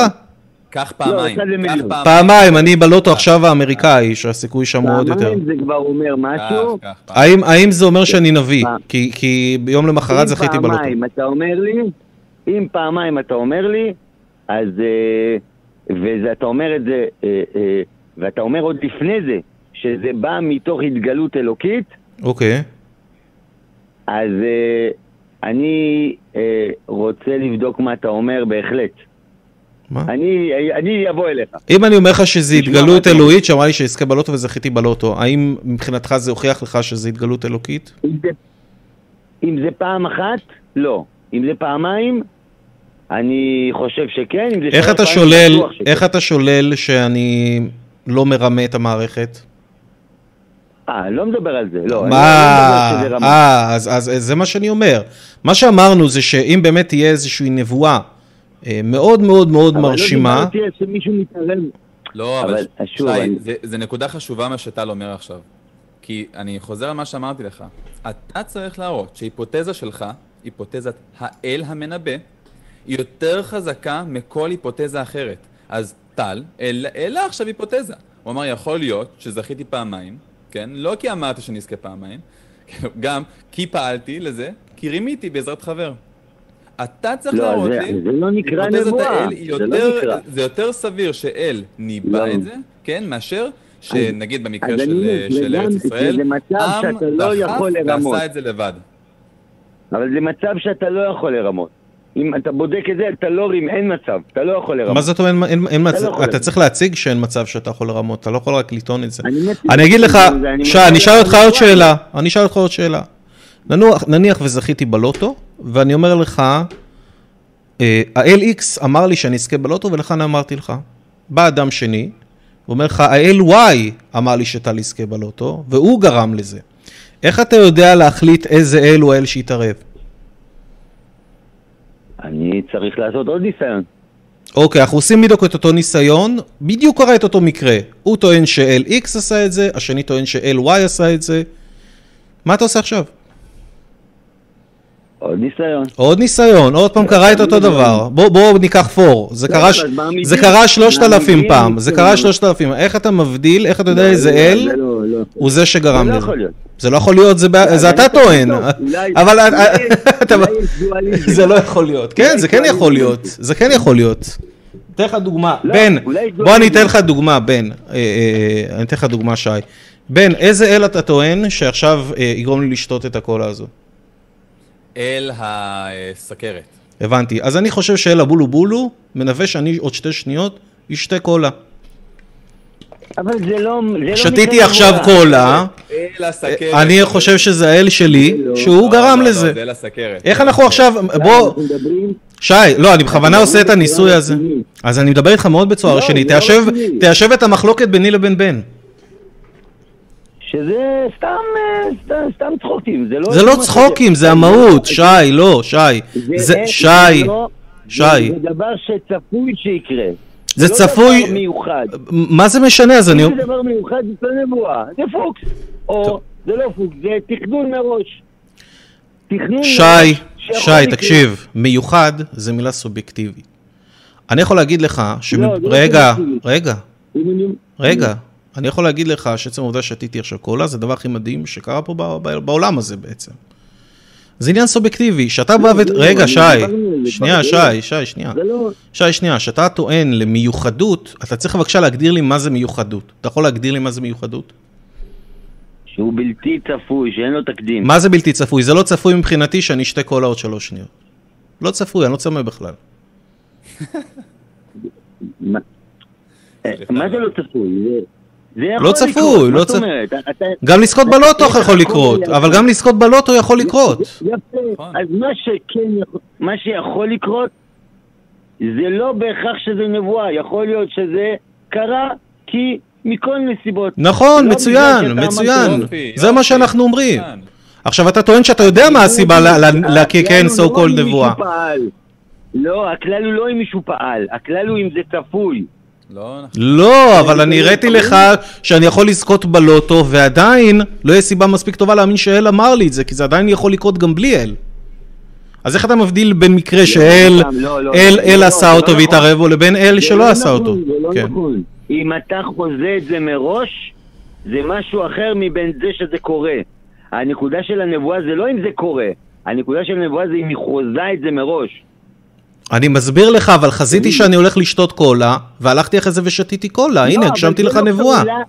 זאת לא פעולה, זאת לא פעולה. אוקיי, אז אתה לא יודע עכשיו, תבין שי איזה מגוחך זה, אתה לא יודע שאני מקושר במפעל הפיס, פרצתי למחשבים, ועכשיו אה, זכיתי בלוטו שלוש פעמים אז ברצף. זה רמאות, אני לא דיברתי... זה. איך אתה יודע אבל שזה לא רמאות המקרה שלך? אז בודקים את זה. איך בודקים את זה? בסדר, בבקשה, אין לי בעיה, איך בודקים? אז זה מה שאני בא להגיד, אני בא. להציג נבואה שבודקים אותה ואומרים וואלה זה לא יכול לקרות בלי התערבות אלוקית. איך אתה יודע את זה? הוא לא, אולי, אולי נבחן את הנבואה שלנו. בוא בוא נקשיב לנבואה, נבואה. בבקשה, בוא נקשיב. את הנבואה. בוא נבחן אותה. אמרנו, רק אני מזכיר. שהיא לא יכולה להיות נתונה לפירוש. בוא נמשיך. זה אחד, מה השני? אה, שהיא השני בלתי. צפויה. לא, השני זה, לא. לא, השני זה שאתה לא יכול לפעול לקראתה. לא, אז לא, זה לא נכון. זה כאילו... בוא נשמע את הנבואה, שי, בוא נשמע את הנבואה. תן לי את הנבואה, שי, תן לי את הנבואה. דבר אליי. טוב, טוב.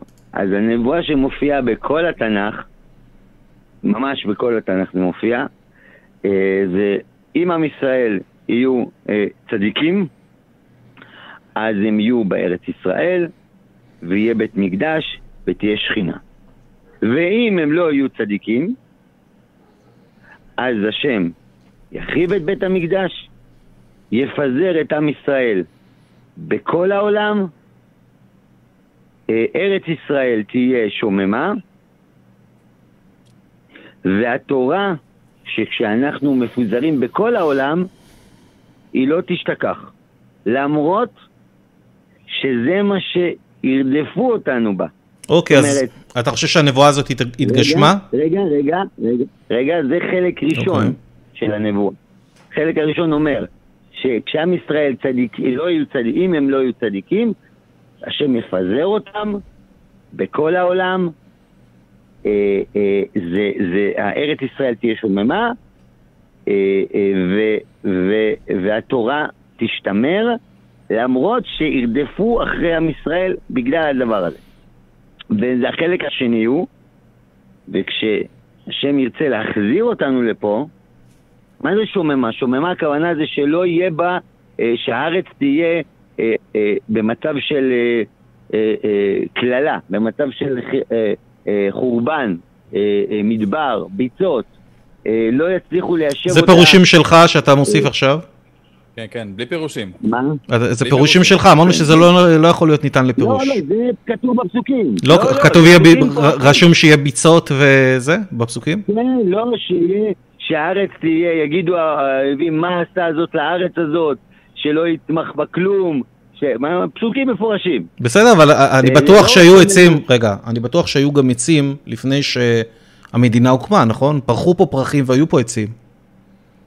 לא היה, היה פה... לא היה פה עץ אחד ולא, רגע, רגע, לא היה פה עץ אחד ולא היה פה פרח אחד? אה, אני שואל. מה? לא היה- תיאורים שהם מתארים ש... אוקיי, אז אז אה, גם אם היה, תקשיב, לא, תבין כמה זה מגוחך, כמה זה ניתן לפירוש. אני... רגע, לא סיימתי. לא, לא, אה, זה, אה, בכוונה אני לא זה, כי גם, אני לא חושב שיש טעם כל כך כאילו לסיים, אני אומר לך דוגרי. אני אסביר לך גם למה. אתה טוען שלא תהיה במדינה, אה, לא, יהיה- לא יהיה במדינה אה, פריחה, יהיה ביצות ודברים כאלה. אז אני מגדיר פריחה כשלושה עצים ושני פרחים. מספיק שיש בחבל ארץ שלושה עצים ושני פרחים, זה מבחינתי פריחה מטורפת של אותו אזור. האם לפני הקמת המדינה היו פה שלושה עצים ושני פרחים לדעתך? כן, היו. אוקיי, אז בבקשה, פירשתי את זה אחרת, הנבואה לא התגשמה. לא, זה לא. למה זה לא? אה, ההגדרה היא, ההגדרה היא זה שאתה, זה, ה- ה- ה- ה- העצים שפורחים זה משהו שהוא רגיל למדינה. כל? מי שיש עדויות של מרק טווין וכל זה, שהוא מתאר... אבל אני הגדרתי, שהעם- אבל לא, לא, שי, שי, אני הגדרתי שפריחה מטורפת במדינה זה שלושה עצים ושני פרחים. האם היו שלושה עצים ושני פרחים לפני קום המדינה, בעבר, שהיינו מפוזרים? יחסית לעבר, יחסית לעבר. שי, אני מנסה להראות לך, שי, אני מנסה להראות לך לפרשנות. שזה נתון לפרשנות, זה סובייקטיבי. לבוא ולהשתמש במילים כמו מיוחד, פריחה, מה זה פריחה? איך אתה מגדיר את פריחה? מה זה ארבעה עצים, מאה עצים, אלף עצים? ביצות, מה זה ביצה? שלולית קטנה לא, של לא מים? לא, מה שאני בא להראות לך, לא, ש... מה שי, מה שאני בא להראות לך, זה שיש פה המון פרמטרים שהם ניתנים לפירוש. המון, הנה, פירשתי לך שאני רואה פריחה כדבר שונה לחלוטין. כדי שנבואה באמת תהיה מרשימה, רגע, שנייה, שי, תן לי רק לסיים, שי, תן לי בבקשה רק לסיים, תן. לך לדבר, אני מבטיח. אה, אה, זה זה קוטע חוט המחשבה, מאוד קשה, אני עכשיו נגיד, קשה לי לחזור לזה. אה. אני אני אומר, הנה, הראיתי לך דוגמה שבה פירשתי בצורה שונה את כל ההסברים שלך. מבחינתי פריחה זה שונה מהפריחה שלך, אני בטוח שאם נשאל, ניקח עוד אלף אנשים שונים, יגדירו פריחה בצורה אחרת, לפני שבכלל נגדיר את הסיפור הזה. עכשיו, אם אנחנו אמרנו שאחד הפרמטרים לנבואה זה שהיא לא תהיה נתונה לפירוש, אתה גם הסכמת על זה, אם אני לא טועה, בתחילת השיחה. הנה, הראיתי לך שהנבואה שלך היא כן נתונה לפירוש. אני תופס פריחה כפריחה אחרת. אני, אני תופס מה זה צדיק בצורה אחרת. דרך אגב, אני בטוח... רגע, שנייה, רק אני אשלים דבר אחד. דרך אגב, לגבי נושא הצדיקים, זה מצחיק. יש לך אלפי זרמים ביהדות. מה זה צדיק? דתי אורתודוקסי, דתי רפורמיסטי, אה, דתי לאומי? חרדי. אמרת אה, מי ש- צדיק? אם יהיו צדיקים, כולם יחזרו לארץ, לא? ויהיה בית מקדש. לא, ישמעו על התורה. לא, לא, תורה. אתה מבין? יש פה לא כל. כך הרבה נתונים שהם סובייקטיביים, לא, לא- שאתה יכול לא- לשאול לא אלפי... כן, כן, זה לחלוטין כן, זה לא, סובייקטיבי. עניין הביצות הוא סובייקטיבי. אני מגדיר ביצה בצורה אחרת לא ממך. הוא סובייקטיבי, כי לא- אני אמרתי לך, אני... תקרא את הציורים, מחילה.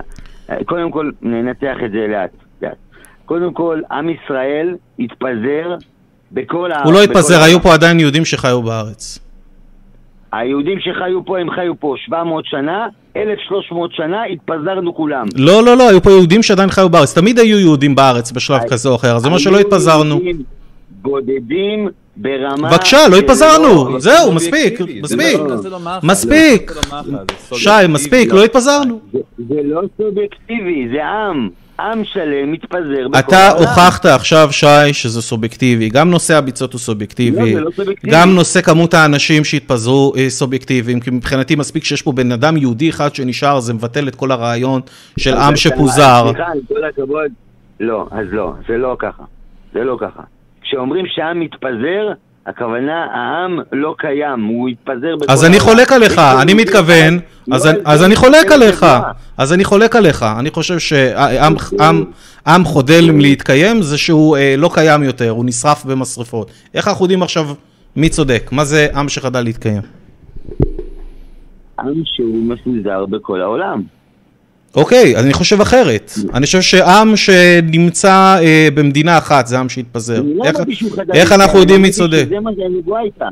הנבואה הייתה שהתפזרנו. בסדר. אז אני מצטער, הנבואה שלך לא מרשימה. לא הנבואה. שלך, שי? הנבואה שלך היא ניתנת לפירוש, גם נושא הביצות, גם עניין. הפיזור. ברגע שניתן לפרש את זה, אז הנבואה שלך היא כבר לא מרשימה. לא זה. בוא תנ... כתוב. כן. אני ש- שי, אתה חוזר על אותם דברים. אתה חוזר, אנחנו הבנו, אנחנו לא... אני, בסדר, אני, אתה, אתה אומר שברגע שיש פה יהודי אחד... לא, אה, אני אומר ש... אה, סליחה, אני אתן לך להשלים, יהודי בבקשה. אחד זה גם, זה לפי מה שאתה אומר. או עץ אחד. אה, לא, אין לי מה להתווכח עם זה, כאילו, אתה יכול להגיד את זה, אני לא...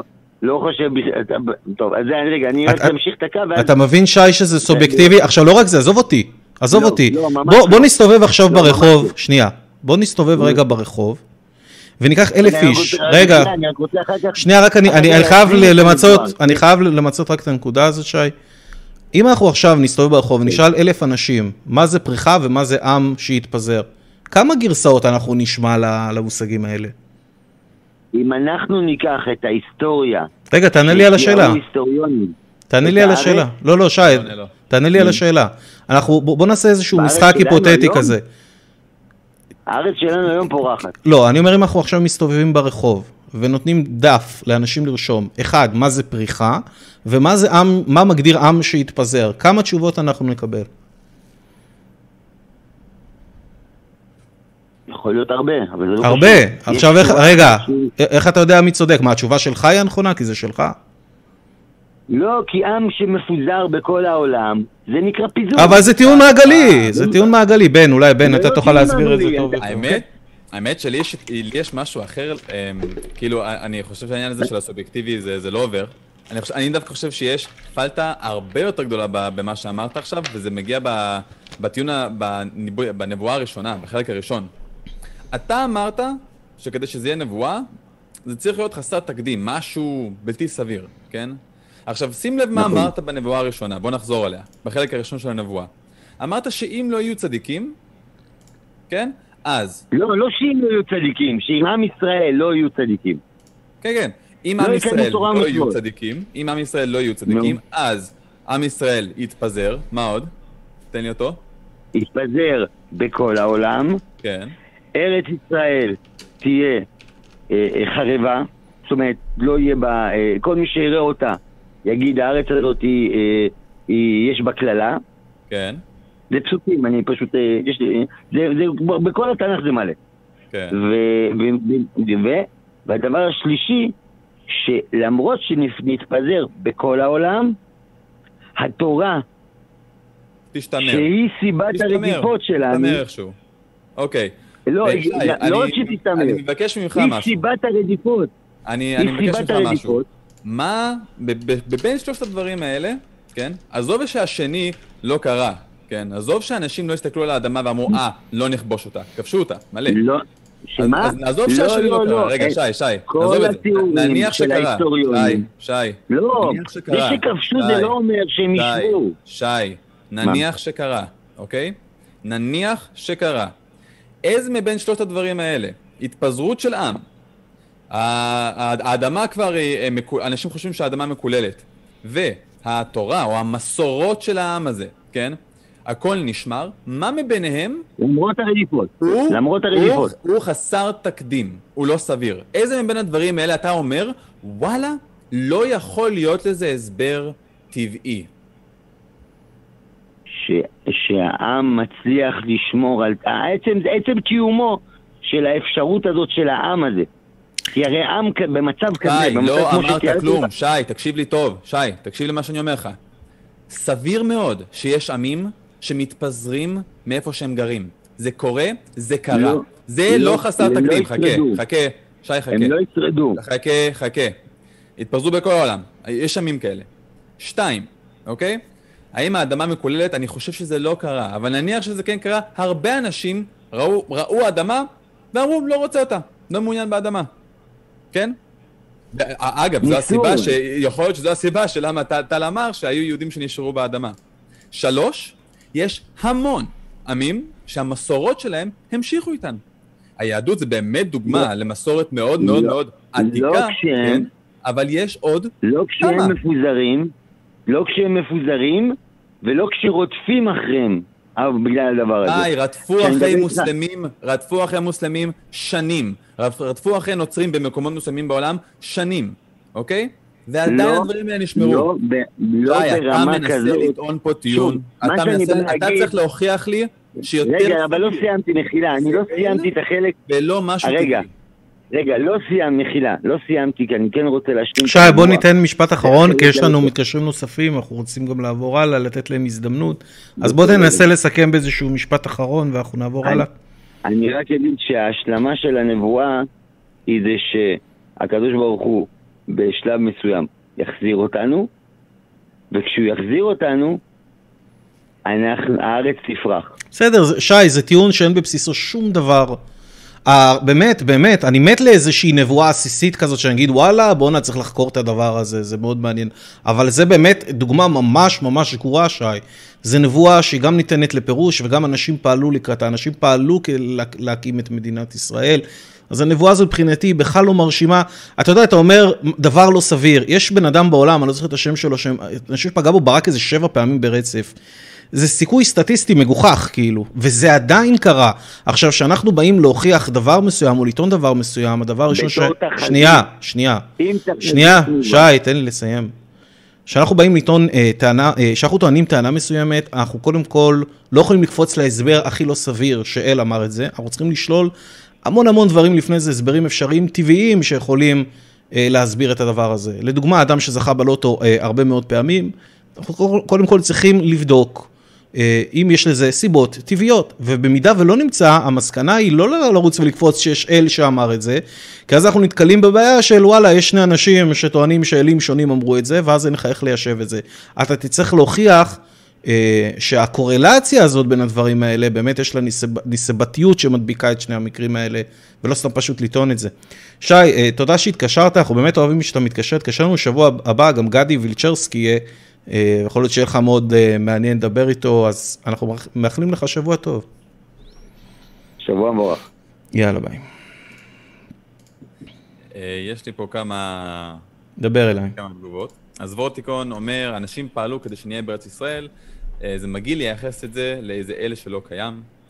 הוא גם אומר, מאמינים, מעלים כל מיני פסוקים שנראים להם מיוחדים ונבואות, אבל מעניין מה הם יגידו על ויקרא פרק כ', אני לא יודע מהו, אבל אה, יכול להיות שהוא הוא מתייחס לזה שיש המון נבואות שלא התגשמו. האם הם מורידים את הביטחון של מאמינים בקיומו של אלוהים? אה, עמיתי מידן אה, אומר, אה, נבואה בדיעבד תמיד מתגשמת. ואיתנוס אומר, מרק טוויין אף פעם לא אמר את הדברים האלה שדתיים אומרים. Mm. שאני לא יודע. כדי שנבואה תתחיל להיות מרשימה, היא אסור שהיא תהיה ניתנת לפירוש, כי אז אתה פותח פה תיבת פנדורה מטורפת. שי טען, ואני לא, כבר חזרנו על זה מספר פעמים, אני רק אגיד את זה פעם אחרונה בקצרה. שי טען שלא יהיה פריחה, אני חושב שפריחה זה דבר אחר. אנחנו נשאל אלף אנשים שונים מה זה פריחה, גם מבחינתם זה יהיה משהו אחר. ברגע שנכנסת לאזור הזה, שבו בכלל בן אדם אחד יכול להגיד דבר אחד, ובן אדם אחר יכול להגיד דבר שני, באותו רגע הנבואה הזאת היא כבר לא מרשימה. אפשר להגיע לרמה של, וואלה, אני אה, חוזה שמחר בן יאכל גלידת פיסטוק ירוקה. ואז אפשר להתווכח אחרי זה על הנושא, שמה זה ירוק. כי יכול להיות שזה יותר לכיוון צהבה, ואז שני אנשים לא יסכימו בינם לבין עצמם. אסור שזה יקרה, כדי שנבואה... עכשיו, אני אגיד עוד דבר, איזה מין אל מעביר ככה מסרים לבני אדם, ואני אומר את זה הרבה פעם בתוכנית. הוא יודע שנבואה הזאת היא סופר לא ברורה, קשה מאוד לפרש אותה, היא מאוד סובייקטיבית, כל אחד יכול לקחת את זה למקום אחר, והוא עדיין בחר להעביר ככה מסרים. לא מבין את ההתנהגות הזאת, זה ביזארי לחלוטין. אתה רוצה להגיד שמשהו יקרה, פשוט תגיד אותו, למה לתת אותו ברמזים, שאפשר לפרש אותם ולקחת אותם מיליון ואחת... עצם העובדה, בן, שישבנו פה והתווכחנו עם שי, האם הנבואה הזאת היא קבילה או לא קבילה, מרעיד על הכישלון של אותו אל כבר מראש. לגבי האסטרטגיה שלו להעביר את ה... הוא פועל, הוא פועל... הזוי, פשוט הזוי בעיניי. זה התנהגות ילדותית, אני, אני לא מבין את זה. טוב, אנחנו נעבור למתקשר הבא, יש לנו את משה שהוא מאמין. והוא רוצה לדבר איתנו, האם הדת גורמת למלחמות לעומת ערכים חילוניים. מה קורה, משה? שבוע טוב. שבוע טוב, שלום. כיף שאתה איתנו. דבר אלינו. אה, אה, אני, אני מנסה להבין אם אה, הדת גורמת למלחמות יותר מאשר ערכים חילוניים. או, או אידיאולוגיה, אידיאולוגיה לא דתית, נגיד. אני רק אגיד דבר כזה, אין דבר כזה ערכים חילוניים. יש המון חילונים על הפלנטה שיש להם... לא- יש להם ערכים שונים לחלוטין. איך? יש המון אנשים חילונים... אידיאולוגיה לא דתית נגיד. אין, אין אידיאולוגיה אחת שהיא לא דתית, יש כן. מ, מיליון ואחד אידיאולוגיות כן. שונות שהן לא דתיות, אין דבר אחד. נכון, בסדר, אבל בוא, גם דת אין דבר אחד, נכון? נכון. גם שאתה... אם נעשה הכללה של... אם נעשה הכללה, האם אם נעשה הכללה של אה, אה, אידיאולוגיות דתיות, לומר אידיאולוגיות אה, לא דתיות. בוא, בוא נדבר על דת ספציפית, מה, איזה אידיאולוגיה דתית, איזה דת אנחנו מדברים? קודם כל באופן כללי, אם אפשר, אם אפשר לומר שאחד הוא גורם למלחמות יותר מהשני. אז תראה, פח, אני... פחות סובלני מהשני או שלא? אז, אז לנו... קודם כל באופן כללי, האם ניתן... האם ניתן לא לומר ש... אני לא חושב שלי ולטל יש את המידע הזה לגבי מה מספר המלחמות ש, ש, ש, שהתחילו uh, בשם הדת, או בשם ערך שהוא לא דתי? אני חושב, כן, שלדת היה תפקיד יותר חזק במלחמות לאורך ההיסטוריה, רק כי לאורך ההיסטוריה האנושית, עד לאחרונה, רוב האנשים היו מאוד מאוד דתיים. אז מלחמה על אדמה, או על כבוד, או על משפחה, או על אנשים, או לאום. קשורים הרבה פעמים בדת, אבל זה, זה רק פועל יוצא מזה של זה שפשוט אנשים היו דתיים, כן? אבל ולטל אין את היכולת באמת לתת לך תשובה למה שאתה אומר עכשיו. אז אולי, אולי תחדד את זה למשהו שאנחנו כן יכולים לדון עליו. אולי נהיה יותר אה, אה, מדויקים לגבי איזה דת אנחנו מדברים, ולגבי נושא החילוניות. אמרתי לך, אתה יכול להציב פה אלף אנשים חילונים שונים שיש להם ערכים שונים לחלוטין. אה, אין איזשהו משהו שמגבש ערכים חילוניים. אין איזשהו ספר דוגמטי שאחריו אנחנו הולכים. רגע, אז, אז אפשר לומר שבאופן כללי, אה, רגע, אז באופן כללי מה, ש, ש, שכרגע לא ניתן לדעת, או, או, או שמה, או ש... אני לא אמרתי את זה. אני אמרתי שכרגע לא, אני וטל לא יודעים. מה, מה אתה אומר בעצם, כאילו? מה? אני אמרתי שאני, כרגע אני וטל לא יודעים לענות לך. אבל אני נתתי איזה... רגע, אני, אני לא, מה השאלה, הייתה שאלה? הוא הגיע לשאלה? זו השאלה המקורית, של האם כן. היו יותר מלחמות בשם הדת או בשם משהו... אה, זה עניין סטטיסטי יותר, כאילו. אוקיי. לא, לא, לא סטטיסטי, אני לא, לא, לא, לא, לא היו או לא היו, אני שואל באופן עקרוני, לאו דווקא... אה, כאילו, אה, באופן אוקיי. עקרוני, האם אפשר לומר ש... לא מה היה, לא היה, זה לא השאלה שלי. לא, אז, אז העניין הוא כזה, אז אני, אני חושב שאני, ופה מה שטל אמר הוא נכון, פשוט כאילו מבחינת הדיוק שלנו, יותר נכון יהיה לדבר על דת ספציפית, או על אידיאולוגיה לא דתית ספציפית. כי לדוגמה, אידיאולוגיה לא דתית שמאמינה שנגיד יש עליונות של גזע אחד על פני גזע אחר, כן? לא בקטע דתי, אבל זו האידיאולוגיה שלה, ושמי שמגזע אחר צריך למות, אז כמובן שיצאו למלחמה על זה. כמו שאידיאולוגיה דתית, שמאמינה שיש אל בשמיים, שנתן לי את האדמה הזאת, וכל האנשים האחרים, אנחנו צריכים לרצוח אותם, ואז אחרי זה אולי גם לקחת את הנשים שלהם ולאנוס אותן, גם זו סיבה לצאת למלחמה. אז מה השאלה שלך? רגע, שנייה, אז, אז בוא, בוא ניתן איזושהי תזה, בוא נראה מה אתם אומרים, בסדר? Mm-hmm. מקשיבים. האם אפשר לומר אולי שה, שהדת כן יותר הגיוני שהדת כן אה, תגרום למלחמות מאשר אה, אידיאולוגיה חילונית, מפני שהדת מדברת, מעיקר היסודה ובסיסה, הוא אה, ערכים מוחלטים, ערכים בשם אלוהים. הבנתי. אני, אני, אגיד לך מה, אני אגיד לך מה הטייק שלי. אה, נגיד אידיאולוגיה חילונית, היא לא מדברת בשם אלוהים, לא בשם המוחלט, לא בשם... הם פחות מיליטנטים ופחות טוטאליים. אני אגיד לך מה... הטוטליות והמילת... האם, בגלל זה אפשר לומר שהדת יותר אה, מסוכנת נגיד? אני אגיד לך דבר כזה. או שלא. אני אגיד לך. אני אענה לך, אני אענה לך. אני אגיד לך לפחות איך אני רואה את הדברים, מהניסיון חיים שלי ואיך שאני מבין, אתה יודע, אני לא איזה אנתרופולוג, אבל מבחינה אנתרופולוגית, איך אני רואה איך התפתחו הדברים על הפלנטה, יש פה איזשהו פאזל שצריך להרכיב אותו מהרבה תחומים, מאבולוציה, מהתחום הביולוגיה, מהתחום האנתרופולוגי, שאתה יכול להרכיב איזה פאזל ולהבין את ההתנהגות וההתנהלות האנושית. יש פה איזשהו פאזל שאתה מרכיב, ופחות או יותר לדעתי אפשר להבין מה קורה. איך שאני רואה את הדברים, הדת היא סימפטום, אה, אה, היא סימפטום של הזדהות עם סיפור. עכשיו, לדעתי הזדהות עם סיפור יכולה להיות מיליון ואחד דברים, זה יכול להיות הזדהות... עם דת, זה יכול להיות הזדהות עם לאום, זה יכול להיות הזדהות ל... אה, מה אתה חושב על עצמך, איזה סיפור אתה מספר לעצמך על מי אתה ומה אתה ומה הערך שלך בעולם. כל הזדהות עם סיפור כזאת לדעתי יכולה להיות מסוכנת. הנאצים חשבו שהם עילאיים לעומת עמים אחרים, זה סיפור. אתה יכול לחשוב שאתה יותר חזק מהשכן שלך ולכן אתה עכשיו הולך איתו מכות, זה סיפור. אתה בטוח שהדת שנולדת אליך, נולדת אליה, היא הדת הנכונה, זה סיפור. זאת אומרת, כל הדברים האלה היא הזדהות של המודעות עם סיפור מסוים. מתי זה מתחיל להיות מסוכן? זה מתחיל להיות מסוכן כאשר מישהו מערער על הסיפור הזה. וברגע שאתה מערער על הסיפור הזה, יוצא, את האגו, האגו בא פה בעצם לידי ביטוי, ויכול להפוך אותך לאדם מסוכן. זה הטקסט שלי לפחות בנושא, אולי לבן יהיה, יהיה מה להוסיף על זה. לא, אני רוצה לשמוע את, אה, משה. מה אתה חושב על מה שאמרתי? אה, כן, נראה לי שזה יכול להתחבר לי עם הרבה דברים. זה יכול להתחבר לי. אה, אה, רק, רק אני כאילו רוצה לחזור על דברים.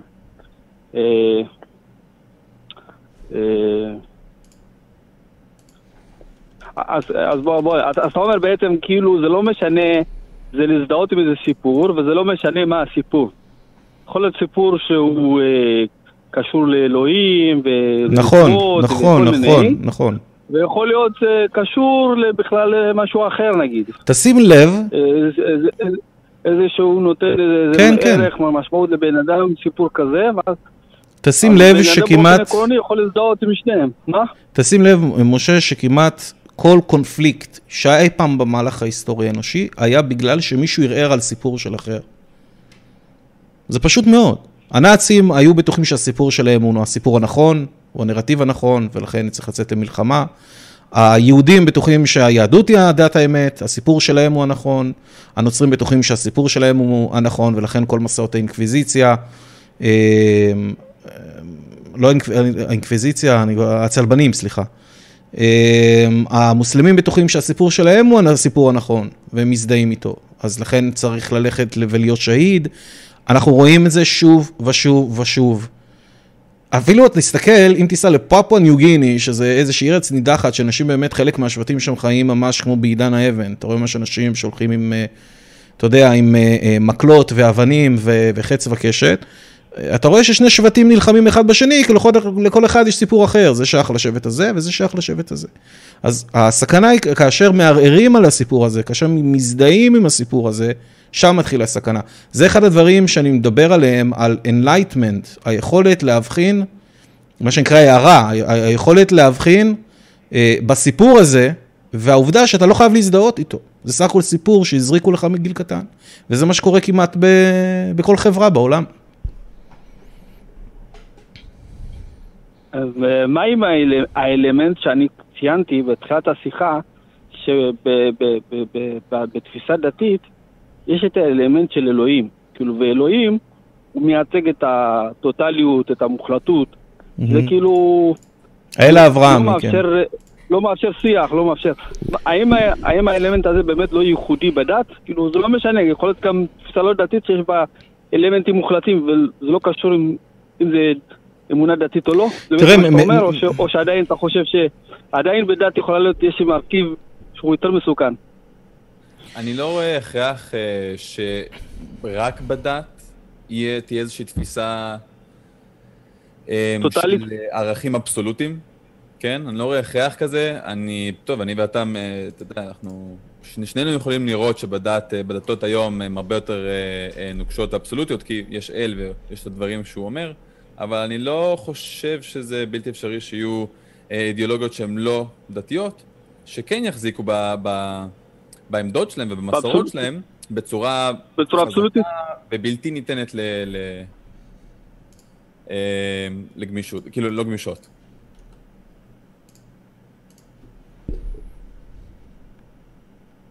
הבנתי. רק, רק גיבור הסיפור בדת הוא אלוהים. ו... ופופולר... וזו דמות פופולרית שהיא אבסולוטית, אבל, אבל אתה אומר שלמעשה בפועל זה לא משנה, כל סיפור שבן אדם או איזושהי קבוצת אנוש מספרת לעצמה, יכולה להיות אבסולוטית בעיניה. נכון, בדיוק. לכן אין איזה, אין איזה סיכון ייחודי בדווקא שזה הדת- שיש אלוהים, שיש לו מצוות, ושהוא יודע הכל, ושהוא וכולי וכולי. תראה, מהבח- אני רק אגיד, סליחה, מה- מה- מהבחינה הזאת, אתה צודק. אני, אה, מבחינתי, אין הבדל בין דת ללאום, מבחינתי זה אותם דברים, זה אותם סימפטום לאותה בעיה, שהזדהות עם סיפור. בן, רצית להגיד משהו, אולי... אה, כן, לא, אני אומר שפשוט כאילו, כשמסתכלים על זה היום, אמ, אז באמת הדתות הן אלה שמחזיקות ב, ב, באידיאולוגיה שלהם בצורה אבסולוטית כזו. זאת אומרת, זה קצת מונע מאיתנו. אמנם יש שינויים ב, ב, ביהדות, יש רפורמים ויש טיפה יותר לייטים וכאלה, אבל כל מה שהם טוענים, זה לא שהם התגמשו, כן? כל מה שהם טוענים זה שהפירוש של האורתודוקסים לאל הוא פשוט שגוי, והפירוש שלהם הוא הנכון. אז עדיין יש איזושהי, איזשהו מחשבה שיש אל למעלה שאומר לנו אבסולוטית מה לעשות. אה, ודווקא ב, באידיאולוגיות הלא דתיות, אה, בין אם זה הומניזם או מה שלא תרצה, אה, אז יש פחות היצמדות לאיזשהו אל, כן, לאיזשהו, או, או איזשהו נותן מצוות עליון, אלא דווקא אבל לערך מסוים. אז נגיד בני האדם, אתה מבין? אבל זה מאפשר הרבה יותר גמישות.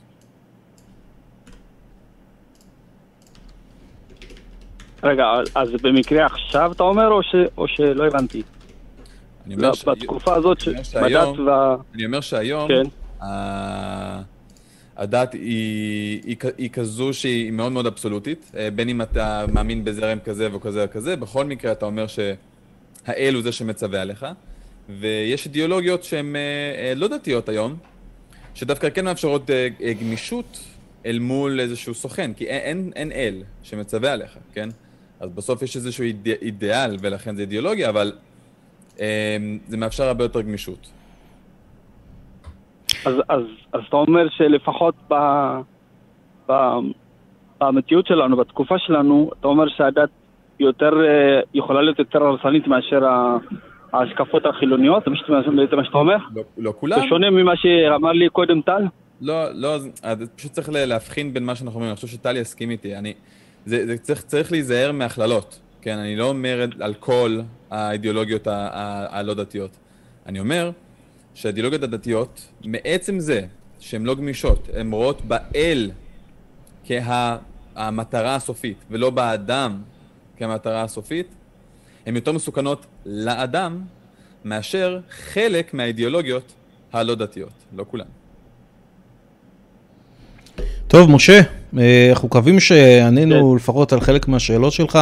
ממש שמחנו שהתקשרת, אתה מתקשר חדש אצלנו. אה, כן, נהנינו מהשיחה. נהנינו מאוד מהשיחה, אתה מוזמן להתקשר אלינו שוב בשבוע הבא, יש לנו גם אורח מיוחד, אה, גדי וילצ'רסקי, שיהיה איתנו.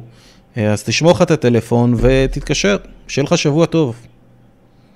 תודה רבה, כל טוב. בכיף, ביי ביי. שלום שלום. טוב, יש לנו עוד מתקשר, אבל אנחנו לא נוכל להספיק אותו. חבר'ה, חבל שאתם מתקשרים מאוחר. תתקשרו מוקדם, תעלו מוקדם. נכון. טוב, הגענו לסוף התוכנית. אה, היה לי תענוג, ממש נהניתי בן. שבוע הבא יהיה פה אה, בן ואילן עם אה, לא, גל. זה אורי. סליחה, אורי ואילן. נהיה לי כבר סלטי מכל כן. ההחלפות שיש פה. עם גדי, ויהיה פה ממש כיף. לא לשכוח חבר'ה, לעשות לנו פה אה, לייק אה, ביוטיוב וללחוץ על הפעמון, להיכנס בקבוצה שלנו בפייסבוק, הקו האתאיסטי, אה, אנחנו מן הסתם ממשיכים שם את השיחות, יש שם באמת הרבה פעילות, שאנחנו לפעמים אפילו בהלם מזה. לעשות לנו לייק לדף בפייסבוק, וכמובן, אה, להפיץ את התוכנית בכל מקום שאתם יכולים. כדי. שנקבל יותר אה, אה, מתקשרים, כמו משה, חדשים, חריפים. תענוג. הכל אה, בזכותכם. חבר'ה, תודה שהצטרפתם אלינו, נתראה שבוע הבא, קו אתאיסטי, יום ראשון, שמונה וחצי, עם גדי, הולך להיות מצחיק ומגניב, תצטרפו אלינו, יאללה ביי.